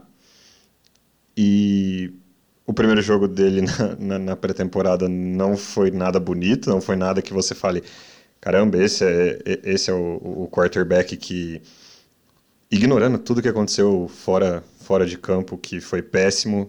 É, mas ignorando todo aquele ponto, não foi um, um quarterback que você fala, eu pago duzentos e trinta milhões de dólares para ele e, e entrego um monte de capital para trazer ele para cá. E, então, a gente, é um time que a gente não tem clareza sobre a posição de quarterback e o reserva dele é o nosso querido Jacob Brissett. Mas o, o ponto que eu queria trazer aqui é o seguinte. Esse time do Cleveland, tirando essa, essa grande questão sobre o quarterback, é, na, na minha opinião, e eu queria ver justamente se vocês concordam com esse ponto, é um baita de uma equipe. Então ele tem um jogo, um jogo corrido já estabelecido, que a gente já sabe que é bom, já, já, já não é de hoje. Tem boas peças como recebedores, é, tem, tem muito capital de draft investido na defesa. E aí a questão é a seguinte para mim, o, o Cleveland Browns ficou na, na, na beira de ir aos playoffs ano passado. Mesmo num cenário onde a gente não tem o Deshaun Watson em campo, o resto do time consegue competir para ir para os playoffs? Eu acho que não compete pelos playoffs sem o Deshaun Watson. Tá? Eu acho que primeiro eu quero apontar que eu discordo totalmente de você com relação à situação de quarterback do Cleveland Browns se o Deshaun Watson puder jogar. Você não paga duzentos e trinta milhões de dólares para deixar o cara no banco. Você paga duzentos e trinta milhões de dólares e você dá todo o seu futuro para trazer o cara. Mesmo com todo o problema de off-field que ele tem, você paga tudo isso para trazer o cara para ele ser seu titular.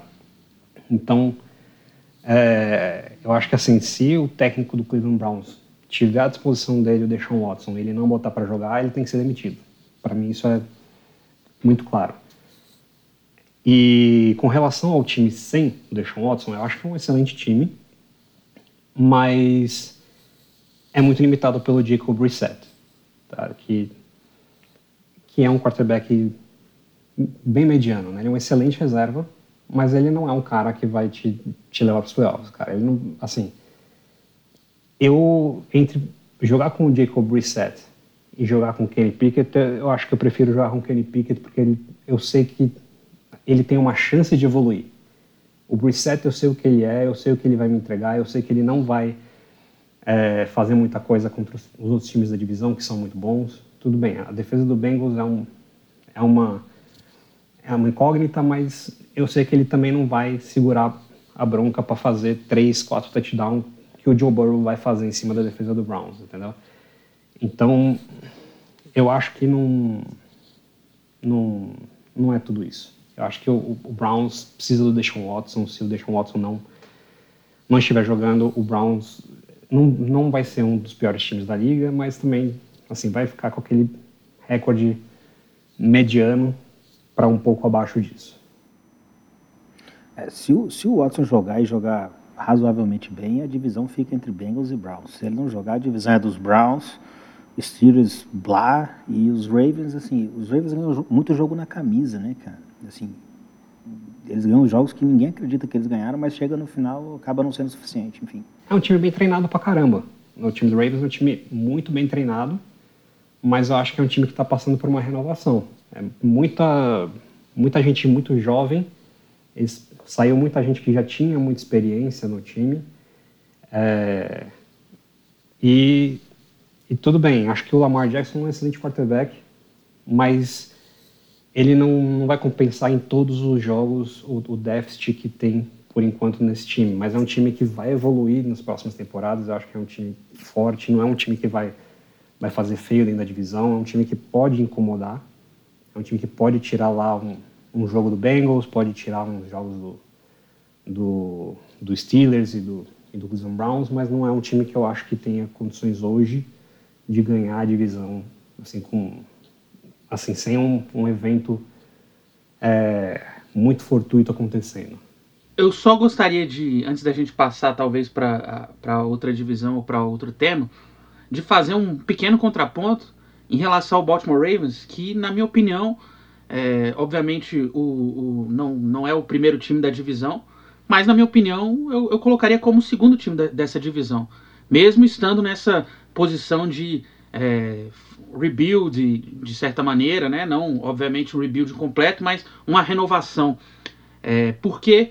É, como o, o próprio Paulo já ressaltou, é um time tremendamente bem treinado, né? Se a gente for pe- pensar até nesse nosso mote aí do muito incompetente na N F L, o time do Ravens é um dos times que ganha sempre, né? né historicamente, nesses, nessa última década. Por quê? Porque é um time que tem fundamentos é, na sua organização e está sempre ali chegando, está sempre ali com o, o John Harbaugh é, treinando o time de forma exemplar e com um staff sempre é, sólido é, e que permanece ali ao longo de todo esse tempo.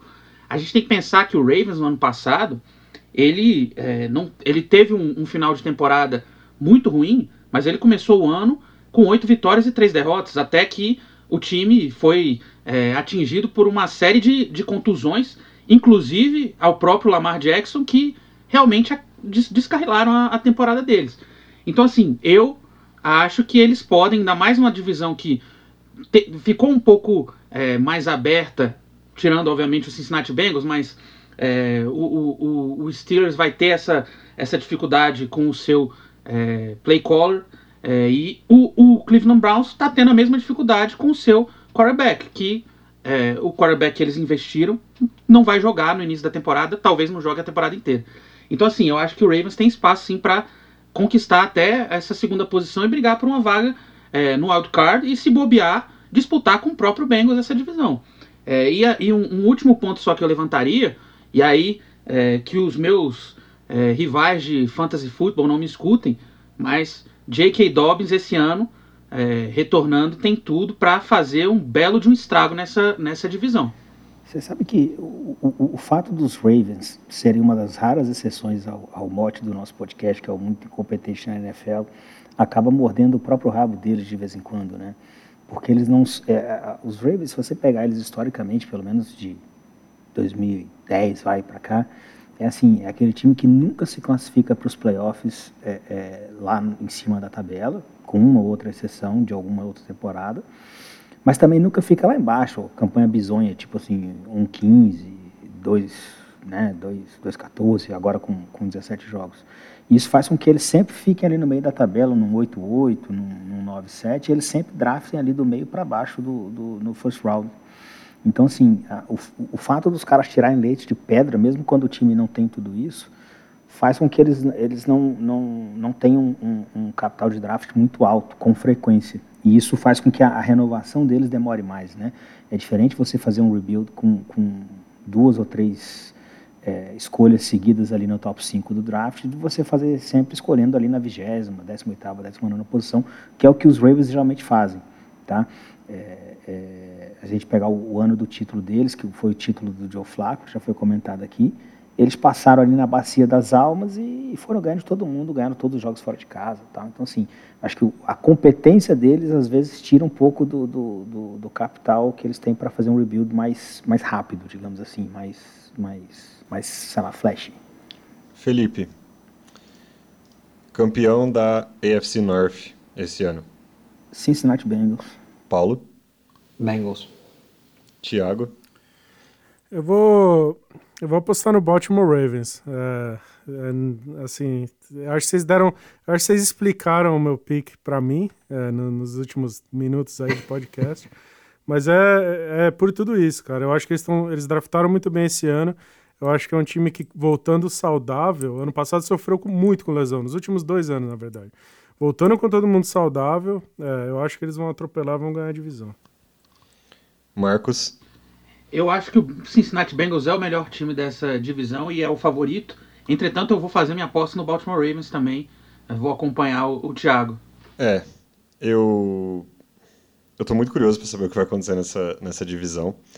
Porque eu, eu olho pra ela e, e eu acho que pode acontecer de tudo, assim. Eu não, não me surpreenderia nada no, no Cincinnati Bengals... se eles simplesmente explodissem essa temporada e, e fossem para outro patamar, o patamar que a gente coloca o Chiefs já há alguns anos, que a gente começa a colocar o Bills esse ano, não me surpreenderia. E, ao mesmo tempo, não me surpreenderia também que eles tivessem algum slump, de certa forma, e que alguns outros times descobrissem o que, o que eles têm feito de sucesso e eles tivessem mais dificuldades ainda esse ano. E, e nessa divisão... Essa divisão não, tá, não é uma divisão que permite... Diferente, por exemplo, da A F C South, ela não é uma divisão que está permitindo muito você dormir no ponto durante a temporada.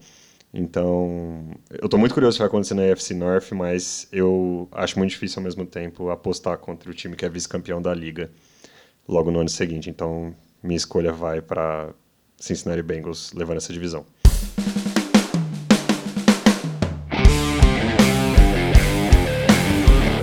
Com isso, a gente vai para a A F C West, que eu acho que muito provavelmente é a, a divisão de, de toda a N F L que está todo mundo mais ansioso para o que vai acontecer, porque ela promete ser a maior carnificina já vista nessa liga e desde sei lá quando, assim, eu não, nem sei quando foi a última vez que a gente teve um negócio parecido com o que está tá acontecendo nessa divisão. No ano passado ela terminou com o Kansas City Chiefs com doze vitórias e cinco derrotas, que acabou caindo para o Bengals na final da conferência, então chegando perto ali do, do Super Bowl mais uma vez.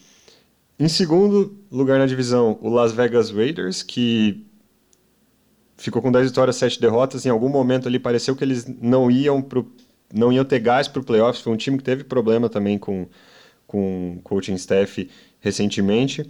E, de certa forma, eles continuaram na disputa, chegaram nos playoffs e caíram para o Bengals na primeira rodada. Em terceiro lugar na divisão, Los Angeles Chargers com nove vitórias e oito derrotas e o Denver Broncos com sete vitórias e dez derrotas. É, cara, é a divisão que todo mundo quer ver. Você tem quarterbacks fantásticos em todos os times, né? Então, a gente vai, vai para dois mil e vinte e dois com Mahomes, Herbert, Russell Wilson e o Carr no, no Las Vegas Raiders, o que é uma tremenda injustiça que você coloca essa lista, parece que o Derek Carr é... é um cara muito pior do que ele é, na verdade, ele é um, ele é um ótimo quarterback, mas ele está numa competição muito injusta. Então, quem, quem que é o melhor time dessa divisão, assim, Thiago? É, é a divisão melhor da N F L, na, na sua opinião, mas quem, primeiro, né, é, é a melhor divisão da N F L, na sua opinião, e quem que é o melhor time?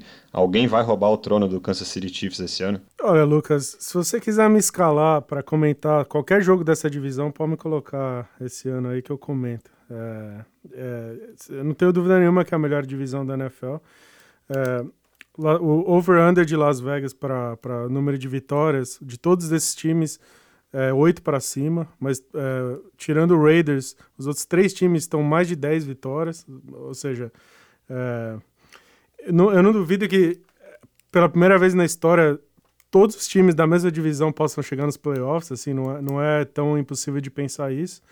Agora, é, se eu tiver que apostar em algum time para destronar o, o Kansas City Chiefs, eu, eu, eu, eu aposto no, no Los Angeles Chargers. Eu acho que é, é um time que já tinha muito talento no roster, e eu acho que eles fizeram uma off-season meio absurda no sentido de injetar mais talento num dos rosters mais talentosos da N F L. É, eu vou...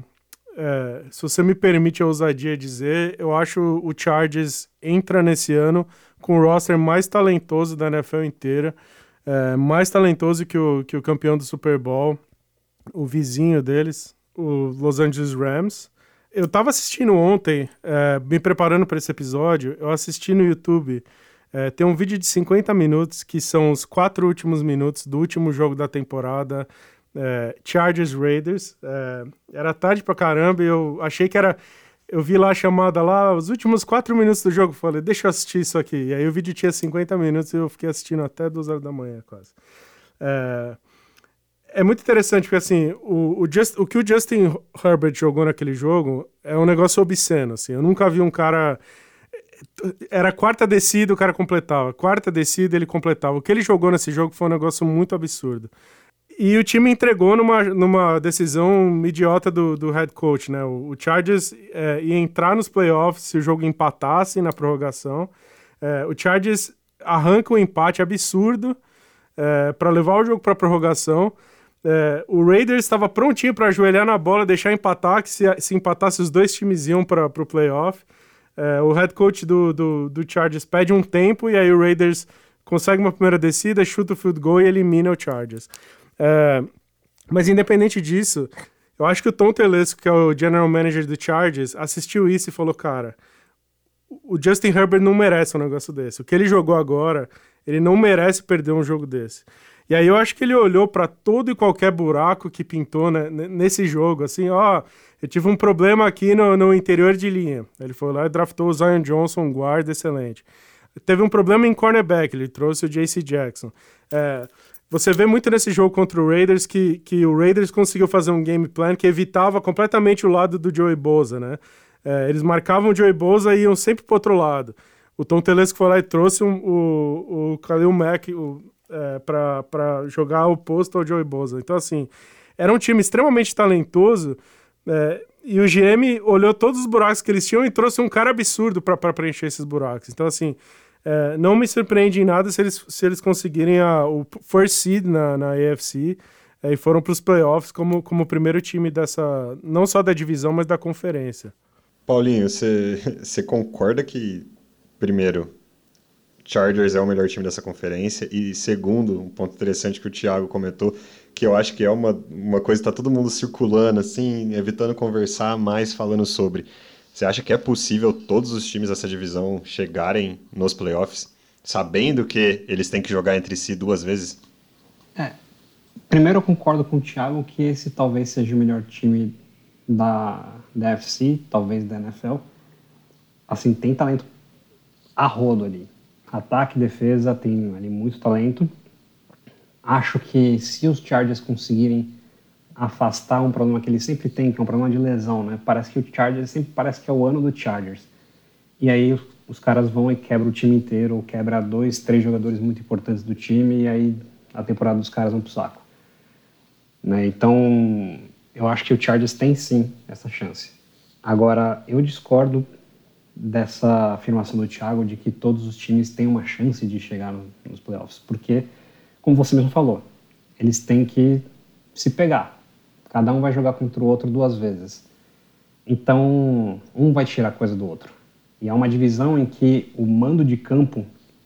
Talvez acho que seja a divisão que mais tem isso, tá? Que o mando de campo de todos os times tem muito efeito.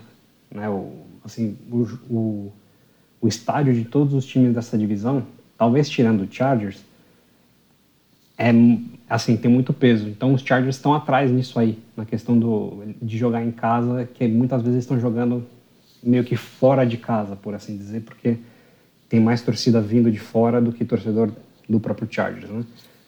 Mas, sim, eu, eu acho que o Chargers tem tudo aí para destronar o Chiefs. Já adiantando, não acho que vá, mas eu acho que eles têm tudo para fazer isso. E não acho que vão todos os times da divisão para os playoffs, mas eu colocaria minha mão no fogo que três times da divisão vão para os playoffs. É, já já a gente vai fazer as nossas apostas para o wildcard e aí você vai pontuar esses, esses times, mas... O que, que a gente acha do, do Denver Broncos aqui? A gente tem um cenário nessa divisão que meio que todo mundo se mexeu muito na off-season e, e todo mundo meio que praticamente com o mesmo objetivo. Talvez o Las Vegas Raiders nem tanto, mas o objetivo ali de todo mundo é se posicionar para ir no Super Bowl daqui a pouco, se não esse ano, já já. Mas o Denver Broncos foi o que provavelmente fez a, a movimentação mais falada dentre todos, que foi trazer o Russell Wilson movendo mundos e fundos ali. O que, que, que a gente acha desse time em específico? Eu, assim, o Thiago, todo mundo aqui já se conhece há muito tempo, a gente sabe que o Thiago tem um caso de amor não resolvido com o Russell Wilson, né? Que é um excelente quarterback. Eu acho que o Broncos, talvez por o Chargers ter tanto talento, acaba ficando meio que deixado talvez um pouco de lado aqui nessa conversa, de uma forma até injusta, porque eu honestamente acredito no, no atual head coach do, do Denver Broncos, né? O, acho que é Nathaniel Hackett, se eu, se eu não estiver errado aqui. Ele é um cara que tem um histórico muito bom. Ele, assim, o Aaron Rodgers bancou ele, né? Inclusive muita gente, quando o Nathaniel Hackett foi contratado, falava que foi um move que o Broncos tinha feito para trazer o Aaron Rodgers, que no final das contas não conseguiram trazer, então trouxeram o Russell Wilson. Isso para falar que o cara é um, é um bom técnico. E eles têm, eles têm um dos melhores corpos de wide receiver. Eles perderam o Tim Patrick agora, mas os caras ainda têm Jerry Judy, tem Cortland Sutton, K J Hamler. Assim, é um time com muita profundidade, um time com muito talento. É, talvez a defesa tenha perdido um passo, né, nessa off-season, mas, cara, não tem como falar pra, que o Denver Broncos está fora da corrida pela divisão, entendeu? Eu vejo o Broncos, eu vejo, eu vejo o problema do Broncos é, similar ao que eu citei do Miami Dolphins lá atrás. O Broncos é o único time dessa divisão que tem um head coach novo e tem um quarterback novo, ou seja, é muita gente para implementar um sistema novo, é muita gente para aprender um sistema novo desde o início, assim. Eu acho que é muito, eu acho que é um estudo de caso muito interessante ver o que o Russell Wilson vai fazer. Porque acho que o Russell Wilson finalmente ele saiu de um lugar em que ele, ele meio que estava jogando sozinho para ir para um lugar que é recheado de talento em volta dele. A melhor offensive line que ele já jogou, a melhor defesa que ele teve desde que a defesa do, do Seahawks, a, a legião do Boom, começou a ser desmontada e tal. Então é, vai ser bem interessante é, entender o quanto o Russell Wilson consegue fazer com esse roster, mas no fim das contas, eu não sei se Nathaniel Hackett é um, é um bom head coach, eu não sei, eu sei que ele é um bom quarterback coach. Mas eu não sei se ele é um bom head coach, então eu acho... Eu, eu tô pra te dizer que se eles tivessem é, mantido o Fangio lá, eu, eu, eu tinha mais certeza, que eu acho que o Fangio é head coach de verdade, assim. É, ele, ele, ele tinha tirado uma temporada, eles, pô, eles brigaram quase até o fim pro, pro playoff lá. E aí com o Russell Wilson é um, é uma, é um salto muito grande na posição mais importante do jogo, né? Então, é, eu acho que a capacidade do... do do time de engrenar, eu acho que demora demais com esquema novo, head coach novo, quarterback novo. Eu acho que demora um pouco para encaixar. Eu acho que isso é o que pode é, dificultar a temporada deles, né? Vegas tem eles ganhando, o over-under do, do Broncos é dez jogos esse ano, é pesado, né? Eu, eu, eu não ficaria surpreso se esse primeiro ano deles fosse um pouco mais complicado e fosse um time que chegasse no fim da temporada engrenando aos poucos para explodir de repente no ano que vem ou alguma coisa assim. Eu acho que assim como o Las Vegas Raiders, é, eles estão esperando o, o, o Chargers ter que pagar o Justin Herbert, porque daí eles não vão ter dinheiro para pagar tanto talento no roster lá, né? O Thiago tá falando isso aí só para para a gente não falar tanto assim da paixão dele pelo Russell Wilson, tá? Deixar isso bem claro para quem tá ouvindo, porque na real... A gente sabe que o Thiago vai apostar que eles vão ganhar mais de onze jogos nessa temporada e que o Russell Wilson vai estar na corrida para M V P. Thiago vai draftar o Wilson em todos os fantasy que ele participar, que ele tiver chance. Mas assim, se for first overall, ele vai draftar. Agora sim, o Wilson, pela primeira vez em alguns anos, vai ter um, um jogo corrido que se assemelha a um jogo corrido decente, né? Que tem lá o Melvin Gordon e o Javonte Williams, que desde que o Marshawn Lynch se aposentou, acho que ele não tem nada parecido. O, o Chris Carson quebrava um galho lá em Seattle, mas né, bem, bem, bem mais ou menos, e se quebrava também. Aliás, se quebrou de novo, acho que se aposentou, né? Um problema sério de pescoço, tá? Então, assim, ele também vai ter isso, ele não vai precisar resolver sozinho, pelo menos em tese. É, eu acho, eu, eu vou fazer uma defesa aqui ao Thiago, porque assim, cês, quem também não, não tem uma certa paixão pelo Russell Wilson, é, precisa repensar um pouco o que vocês acham de, de futebol americano, porque ele é um ótimo jogador. E, e para mim é aí que tá a, a, a graça dessa divisão, de certa forma, né? Porque a gente tá aqui falando sobre essa divisão já faz mais de dez minutos e até agora a gente não citou simplesmente Patrick Mahomes, assim, é... Eu acho que eu concordo em, com, um, bastante com a colocação do Thiago sobre é muita coisa nova em, em Denver que, que precisa encaixar num, num ano que não vai ser nada fácil, nada fácil dentro dessa divisão. E tem um, um lado bom para eles, que ele, uma das divisões que eles enfrentam é a A F C South, e a gente já falou sobre ela, assim, então vai ter dois times ali que eles... É, tem total chance de passar o carro em cima de Jaguars e, e Texans, mas, ao mesmo tempo, é, eles também pegam a N F C West, que também não é uma divisão flor que se cheire, assim, também é uma divisão que, que vai ser muito interessante, vai ser muito disputada, com, com times que vão vir muito forte. É, então, muita coisa para mudar em Denver. Eu gosto do Justin Herbert muito mais do que eu achava que eu gostaria dele quando ele entrou na liga. Eu não achava que eu ia gostar tanto desse jogador, tanto de assistir esse cara jogar, quanto eu gosto hoje quando ele, quando ele veio para a liga. Mas a gente precisa falar sobre Patrick Mahomes, assim. É, e, e não sobre, só sobre Patrick Mahomes, mas sobre Kansas City Chiefs. É um time que vem muito forte nessa divisão já faz anos, já não é de hoje. Tem o que provavelmente é hoje o melhor jogador da liga, já há alguns anos, no Patrick Mahomes. E... E agora vai ser desafiado de uma forma que talvez faz um certo tempo assim que eles não viam, né? Então, é, Thiago, o que, que você acha do Kansas City Chiefs? De, da, também perderam o Tyreek Hill, cara, é uma peça muito importante na engrenagem. Como que você vê esse time vindo para esse ano? É, eu, eu acho, eu falei de, desse jogo do, do Oakland Raiders contra o Chargers como o segundo melhor jogo da liga. O melhor jogo da, da, da temporada passada foi o jogo de playoff entre o Chiefs e o, e o Bills. É, é muito interessante notar desse jogo que o Bills basicamente fez tudo o que tinha que fazer para ganhar esse jogo, e o Patrick Mahomes, com um minuto e trinta e um segundos de, de relógio, ele inventa uma vitória que não existe. Ele, ele, ele tira da cartola de um jeito muito absurdo, assim. É, eu tenho para mim que ele talvez seja o quarterback mais talentoso que eu vi. Ele talvez não seja o melhor, a gente, enfim... A gente, a gente viu já duas gerações completas praticamente de, de quarterback. Eu acho que de talento puro ele faz coisas que eu nunca vi ninguém fazer. Ele, ele faz passe completamente desequilibrado, ele inventa accuracy num passe impossível o tempo todo.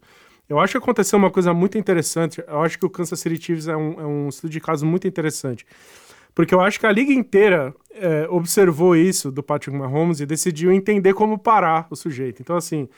Foi, foi um movimento muito interessante que aconteceu ano passado, que a gente teve o retorno de um esquema defensivo que estava completamente defasado, que era o, que era o Tampa, Tampa dois, né? Que é uma variação do Cover dois. Então, o que, que a liga fez? O Mahomes estava destruindo todo mundo de um jeito é, é, com bolas longas, é, e a gente teve o retorno de um esquema que estava defasado, né? Porque é, a, a liga, no começo dos anos dois mil, jogava com muito Cover dois, que são dois cornerbacks e dois safeties, é bem deep, né? Bem no fundo do campo, para tentar prevenir o passe longo. E aí teve um movimento da liga de começar a fazer passes curtos, né? Então o New England Patriots ganhou quinze Super Bowls fazendo passezinho de, de três jardas por causa disso. E aí a liga eventualmente ajustou e começou a jogar é, muito mais perto da line scrimmage, né? E aí chega o Patrick Mahomes na liga e destrói isso completamente, com passes longos absurdos o tempo inteiro. Eu acho que o grande ajuste que a liga fez para tentar é, parar o Patrick Mahomes foi justamente todo mundo jogando Cover dois, né? Então, é, eu acho que demorou uma temporada inteira para o Kansas City Chiefs se encontrar. Acho que o Patrick Mahomes teve dificuldade de, de encontrar um game plan que funcionava para ele. Ele queria sempre resolver do jeito que ele sempre resolveu. Ele não tinha é, como jogar é, com passes longos e ele teve dificuldade de fazer passes, passes curtos e, e jogar simples, né? É, eu tenho para mim que o Andy Reid, o, o técnico do, do Chiefs, montou esse time no laboratório, cara. Eu acho que ele, eu acho que ele olhou a temporada passada e falou, quer saber? O que a gente fazia não funciona mais, eu vou reconstruir esse ataque inteiro. Então, assim, comenta-se a saída do Tyreek Hill como se fosse uma coisa é, que vai diminuir muito o nível dos caras. Eu acho que o Andy Reid fez completamente de propósito e ainda ganhou uma fortuna em troca disso. Mas eu acho que foi bem específico que ele trocou, tirou o Tyreek Hill, ele trouxe wide receivers que vão jogar muito mais perto da line screamer. Eu acho que no laboratório ele vai tentar mudar o jogo do Patrick Mahomes para tentar criar outro tipo de game plan que vai é, meio que reinventar o Mahomes depois de um ano, de um ano ruim. Então, assim, o ano ruim do Patrick Mahomes foi é, ganhar a divisão, eliminar o Buffalo Bills e quase chegar no Super Bowl de novo. Eu acho que eles vão voltar mais fortes esse ano. É, então, eu concordo com você. É, eu acho o Chargers extremamente talentoso, mas eu acho que o, o Kansas City Chiefs, se eles ganharem a divisão, vai ser aquele... Eles são favoritos pela divisão em Las Vegas, né? É, o Chargers é, tem o over-under em dez vitórias, o Broncos dez vitórias e o Chiefs é dez e meia, né? Então eles são os favoritos em Vegas e não surpreende nada se eles ganharem essa divisão de novo, né? E, e se tem um cara na liga que consegue criar um ataque no laboratório e, e mudar tudo do, do dia pra noite e fazer funcionar, esse cara é o Andy Reid, né? É. O Andy Reid, pra mim, ele é o maior gênio ofensivo do futebol americano desde o Bill Walsh, talvez. E o Patrick Mahomes é, talvez, o quarterback mais talentoso, como o Thiago falou. Em muitos anos, o cara consegue fazer praticamente tudo. Então, quando você junta a melhor mente com a melhor ferramenta que existe, você, você assim, o, o céu não é o limite, o, céu, o limite está muito além disso, entendeu? É, uma estatística muito interessante que eu vi recentemente é que, desde que o Patrick Mahomes se tornou titular, ele é o quarterback da liga que tem mais passes para touchdown. Se você, se você pegar, desde esse mesmo dia, e tirar os touchdowns que ele jogou para o Tyreek Hill, ele ainda está entre os, os dez quarterbacks que mais lançaram para touchdown nesse período. Então, eu acho que o Tyreek Hill, na real, ele vai abrir o leque, né, do Patrick Mahomes, porque o Patrick Mahomes ele vai ser forçado a procurar outras soluções. E ele é um cara que tem totais condições de fazer isso. E se ele conseguir dar esse passo, que eu acho que Assim, todo mundo, todo mundo deve concordar que esse cara vai dar esse passo.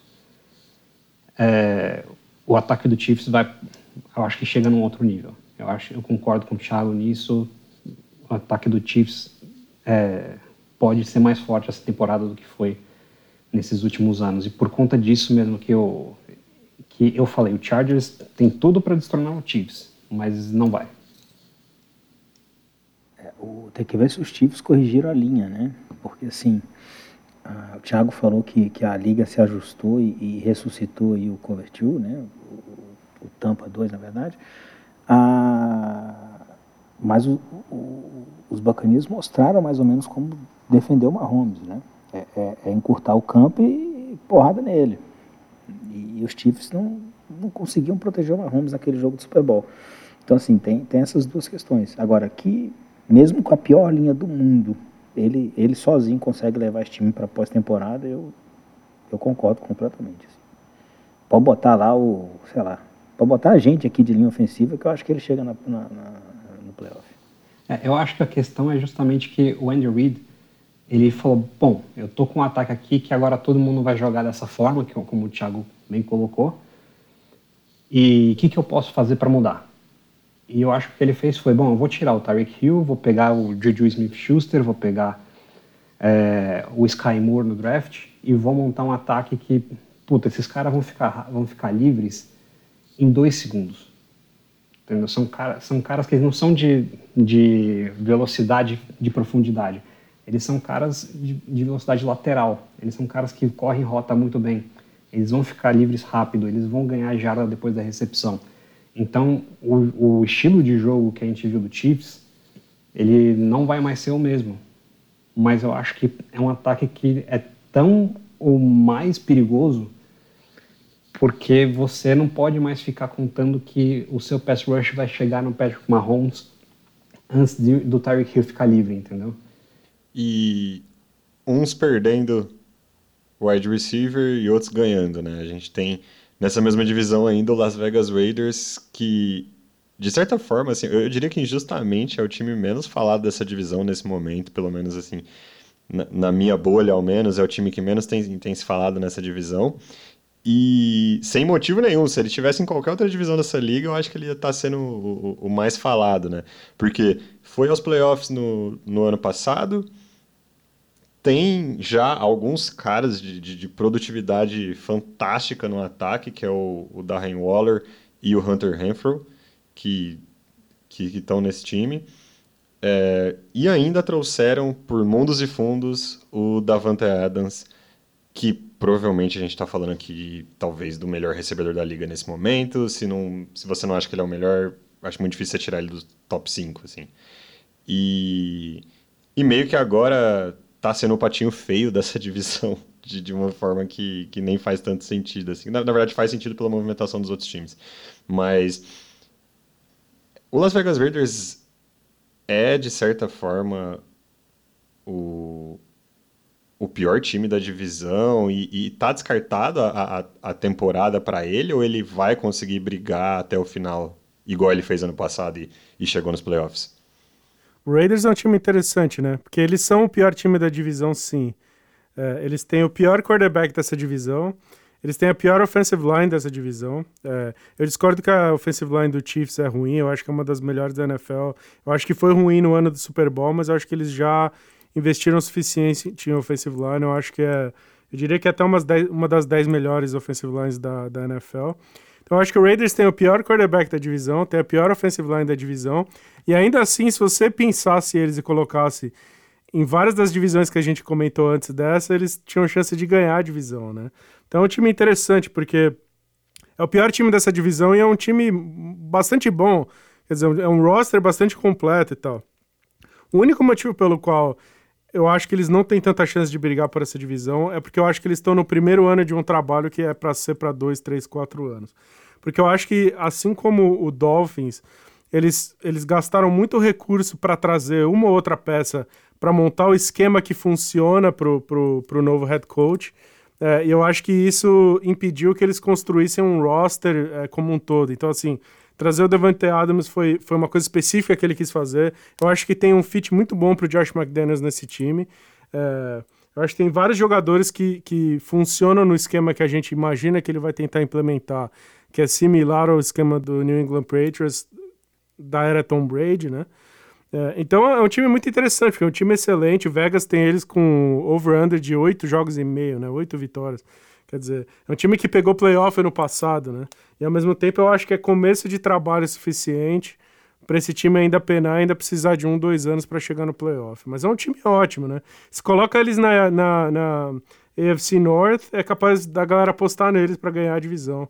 Uh, na South, talvez, né? É, e mesmo na, se, pô, se eles caíssem na, na, na East, eles não iam ganhar a divisão por causa do Buffalo Bills. Mas eles iam pegar playoff com facilidade, com... com jogando com, na, numa divisão fácil assim, né? E, e, e eles têm um, um, um question mark no time que é o, o próprio Josh McDaniels, né? Como, como treinador principal, né? É, porque assim, eles são os menos falados porque eles têm, eles são o único time da divisão que não tem um quarterback fora de série, ou pelo menos com potencial de ser, porque se a gente fala do Mahomes e do Wilson, são caras de, de, de Hall da Fama. O Herbert, pelo que ele fez nos últimos dois anos e pelo jogo que o Thiago comentou, foi um dos jogos mais absurdos que eu já vi de qualquer quarterback. Assim. O, o jogo Chiefs e Bills foi melhor do que esse, mas a partida do Justin Herbert foi assim, um, um negócio absurdo. Eles tiveram, acho que, uma quatro para vinte e sete, quarta para vinte e sete, quarta para vinte e tantos, e foda-se, joga a bola para cima e, e, e, e fica vivo, né? É... Agora sim, o Josh McDaniels é aquela coisa, ou ele vai dar muito certo ou ele vai dar muito errado, né? Porque como a gente, a gente já falou dele antes, que ele era a grande mente ofensiva lá do staff do Bill Belichick, ele tem potencial para fazer o Derek Carr, que é um, é um quarterback muito bom, faz, é, é rodar o time certinho.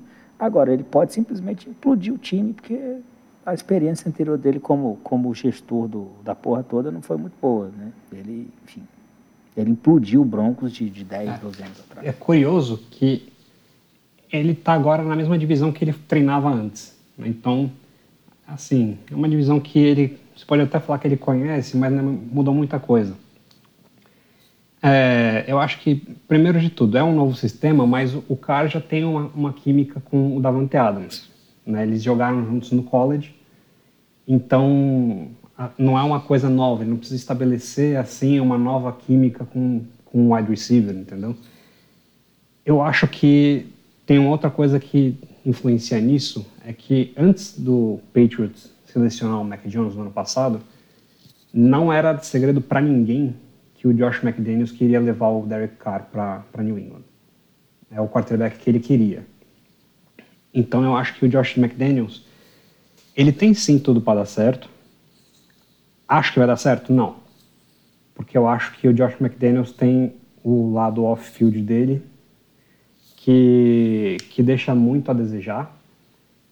E a gente já sabe pelo fato dele ter recusado treinar o Colts é, alguns anos atrás, que ele vai querer ter uma mão pesada aí no lado do, de personnel. E a gente, assim, pelo histórico dele, ele não manja, né? Um cara que, que quis apostar no Tim Tebow para ser o quarterback dele, ele, ele... Espero que ele tenha revisto os conceitos dele, pelo menos. É, ele, assim, ele não, ele não recusou os Colts, né? Ele aceitou e depois voltou atrás. E ele não só apostou no Tim Tebow, como ele se livrou do Jay Cutler, que na época era um quarterback muito melhor do que o Tim Tebow sonhou em ser, né? É, mas assim, eu vejo o ataque hoje do, dos Raiders e eu... Eu concordo com o que o Thiago fala, é, pelo menos na parte do ataque. Eu vejo um ataque que tem as peças ali meio que prontas, tudo bem. A linha ofensiva eu concordo que ela é péssima, mas se você está falando de running back, tight end, wide receiver, você tem ali tudo o que você precisa para rodar o sistema do Josh McDaniels, né? Você tem dois tight ends que são bons, você tem o Darren Waller, você tem o Fabian Moreau, que, que não é sensacional, mas ele é um jogador que tem uma produção. Você tem o Hunter Renfrow, que provavelmente é o maior arrependimento da vida do, do Bill Belichick nos últimos anos, né? Porque o wide receiver branco que ele não draftou e que deu certo. E, cara, eu vejo esse time, eles têm tudo certinho, né? Assim, trouxeram, trouxeram o Amir Abdullah, que é um, um running back especializado em receber passe. Tem ali já o Josh Jacobs, né? Trouxeram também algumas peças para a defesa, mas eu acho que a defesa, além da linha ofensiva, a defesa do Raiders é o que vai tirar qualquer chance deles. Porque eu acho que eles, eu acho que eles conseguiram piorar na defesa. Eles trouxeram o, o Chandler Jones para o lugar do Yannick Ngakoue, que foi para o Colts. Né? Mas é um jogador já mais velho, que a gente não sabe se vai conseguir ter a mesma produção que ele tem tido nesses últimos anos. É... Trouxeram o Anthony Everett, que é um, um cornerback que tem um histórico razoável de lesões. É, trouxeram o Rocky Assin, que veio do Colts, que é um cornerback que faz muitas penalidades. Então, eu acho que, que a defesa do Raiders é o que vai, é, é o que vai segurar eles. Porque o ataque, por mais que não seja tão explosivo quanto todos os outros, é um ataque que não vai entregar a bola para o adversário, que é, eu acho que essa é a marca do, do Josh McDaniels. E perderam o coordenador defensivo, né? Eu acho que o grande problema desse time do Raiders, tanto ofensivo quanto defensivamente, é que eles têm muito problema em trincheira, assim. Então é um time muito forte na, na periferia e muito fraco pelo miolo, né? Então você tem um par de pass rushers extremamente poderoso, é, mas você tem um, um miolo de, de defensive line que... que é, suscetível à corrida, por exemplo, linebackers fracos, né? Mesma coisa no ataque, você tem peças interessantíssimas, né? É, de wide receivers e tal, mas você tem problema de, de, na offensive line. Então, é, tradicionalmente, times que, que não dominam a trincheira têm dificuldade na, na N F L, né? Eu acho que esse Raiders vai sofrer um pouco por causa disso. É, eu só adicionaria em relação ao Josh McDaniels, é, o pessoal que já me conhece aqui do, do grupo sabe que eu, desde aquele episódio da fatídica passagem dele pelo Broncos, é, formei uma, uma opinião muito negativa a respeito dele. E eu acho que ele tem muito a, a oferecer dentro do sistema do Bill Belichick, mas fora, é, realmente a, o track record dele, né, o histórico dele é muito problemático. E, e, e até que ele me prove o contrário, eu vou continuar achando que é algo é, bastante problemático para o Oakland Raiders, né? Se a gente pega lá o tempo dele no Denver Broncos, o que foi mais prejudicial foi realmente o fato de que ele pegou o talento do time e trocou é, para fora por é, é, para fazer depois uma série de escolhas muito é, questionáveis, né? Para dizer o mínimo, né? Ele trouxe o Kyle Orton, mandou embora o Jay Cutler, depois o Kyle Orton não, não deu em nada, pegou várias picks de draft e escolheu errado, e, e depois ele também fez uma outra troca que ele trouxe... Ele trocou o, o Brandon Marshall também, não trocou? Trocou o Brandon Marshall também, trocou o Brandon Marshall, trouxe é, o, o grande quarterback Brady Quinn, né, que, enfim, não chegou nem a jogar, é, salvo engano, pelo Broncos direito. E aí depois ele trouxe o, o, o Tim Tebow, né?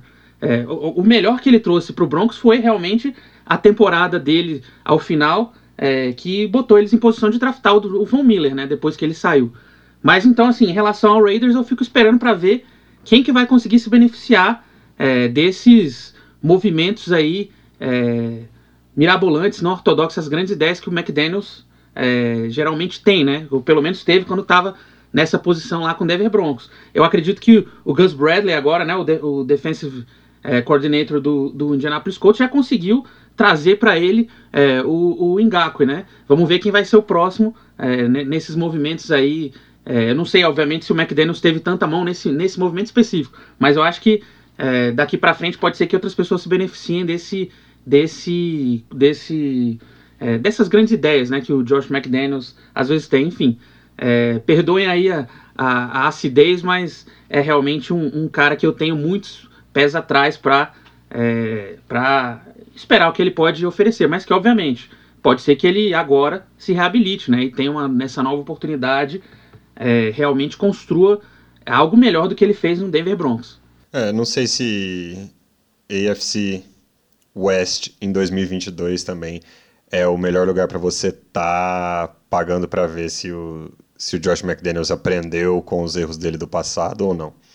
É, dito isso, Marcos, já aproveita e me diz uma coisa. Quem leva a A F C West esse ano?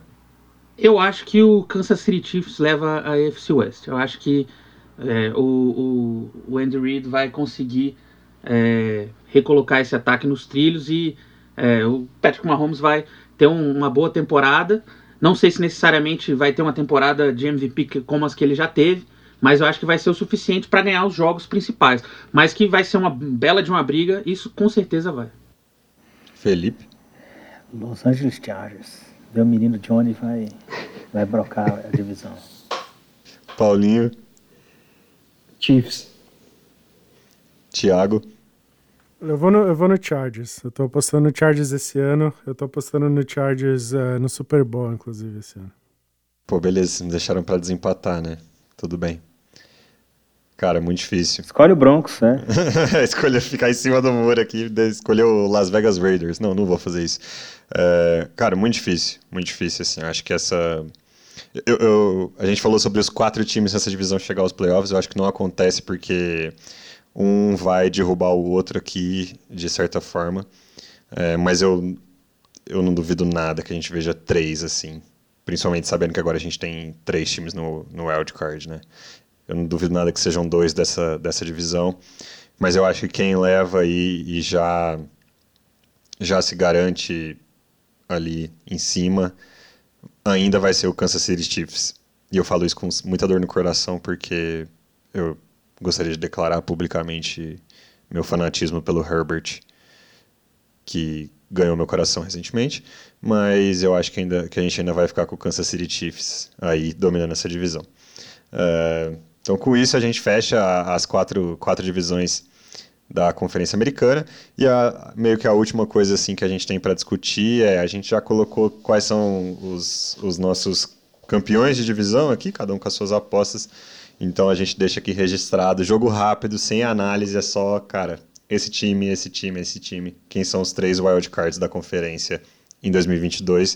Começando pelo Thiago aí, que, que respondeu por último, já tá afiado, já tá com o caderninho na mão.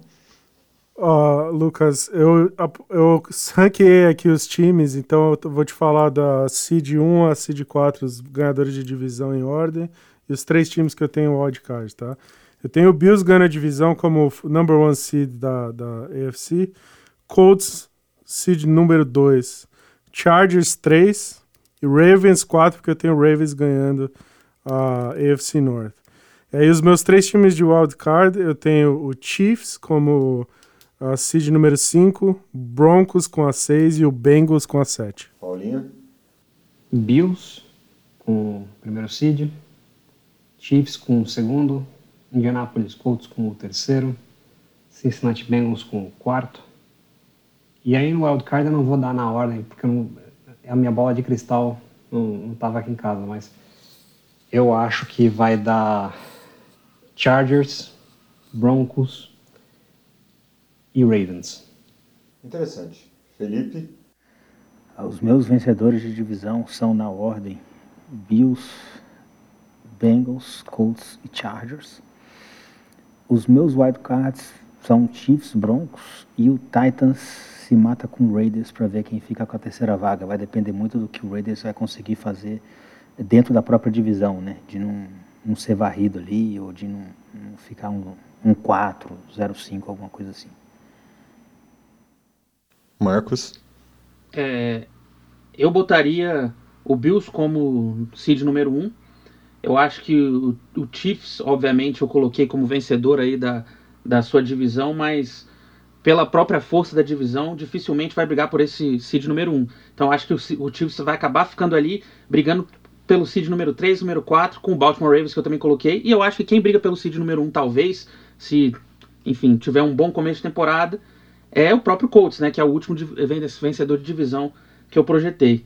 É, mas, enfim, eu acho que o Bills é, sai na frente por esse número um, seed número um, e os outros três campeões de divisão podem ficar em qualquer ordem. Agora, os wildcards que eu coloco, eu também não, não pensei exatamente numa ordem entre eles. Eu acho que vai ser uma briga realmente até o, o, o, a última rodada, com chances de é, uma vitória transformar o, o, o seed cinco para fora do, do, dos playoffs, né? É, mas eu diria que os meus três candidatos ao wildcard seriam Broncos, sem nenhuma ordem, Broncos, é, Chargers e Bengals. Muita gente aí apostando em dois times da, da Oeste no wildcard, né? Então, três times dessa divisão indo, indo para os playoffs no, ao todo. Aqui as minhas apostas para a gente deixar registrado. É, acho que o Bills leva a conferência muito mais por uma situação da divisão deles, né? Então, acho que eles nadam de braçada, de certa forma, dentro da divisão, e isso acaba catapultando eles para o primeiro lugar da, da conferência. Depois, em nenhuma ordem específica, mas eu tenho Titans, Bengals e Chiefs, em nenhuma ordem específica. E aí, meus três wildcards são Chargers, Indianapolis Colts, que apesar de eu ter colocado atrás do Titans na divisão, eu acredito que esse time vai para os playoffs esse ano. E o nosso lema é ousadia e alegria. Eu venho com Miami Dolphins como minha aposta para o último wildcard. É... Enfim, meu... eu tenho um lema que é quem não arrisca não petisca, então eu vou aqui. O ousado chegou com, com o Miami Dolphins. Foi o Lucas que apostou no Will Fuller, hein? O Will Fuller, que, que inclusive é um cara que eu mantive no, no, no meu time do Fantasy por vários anos, esperando ele explodir, e a única coisa que explodia era as lesões dele. Uh, mas com isso a gente vai chegando ao fim do, do nosso episódio aqui, de fazendo essa previsão da, da Conferência Americana, a A F C. Uh, qualquer feedback, comentário, perguntas, dúvidas que vocês queiram compartilhar, é só fazer pelas redes sociais aqui do, do podcast. A gente pede muito carinho aí em vocês para avaliar o feedback, avaliar o que vocês acabaram de escutar, né? Avaliar o, o nosso episódio. E a gente volta em alguns dias para comentar sobre a Conferência Nacional, sobre a N F C, no mesmo formato que a gente fez hoje.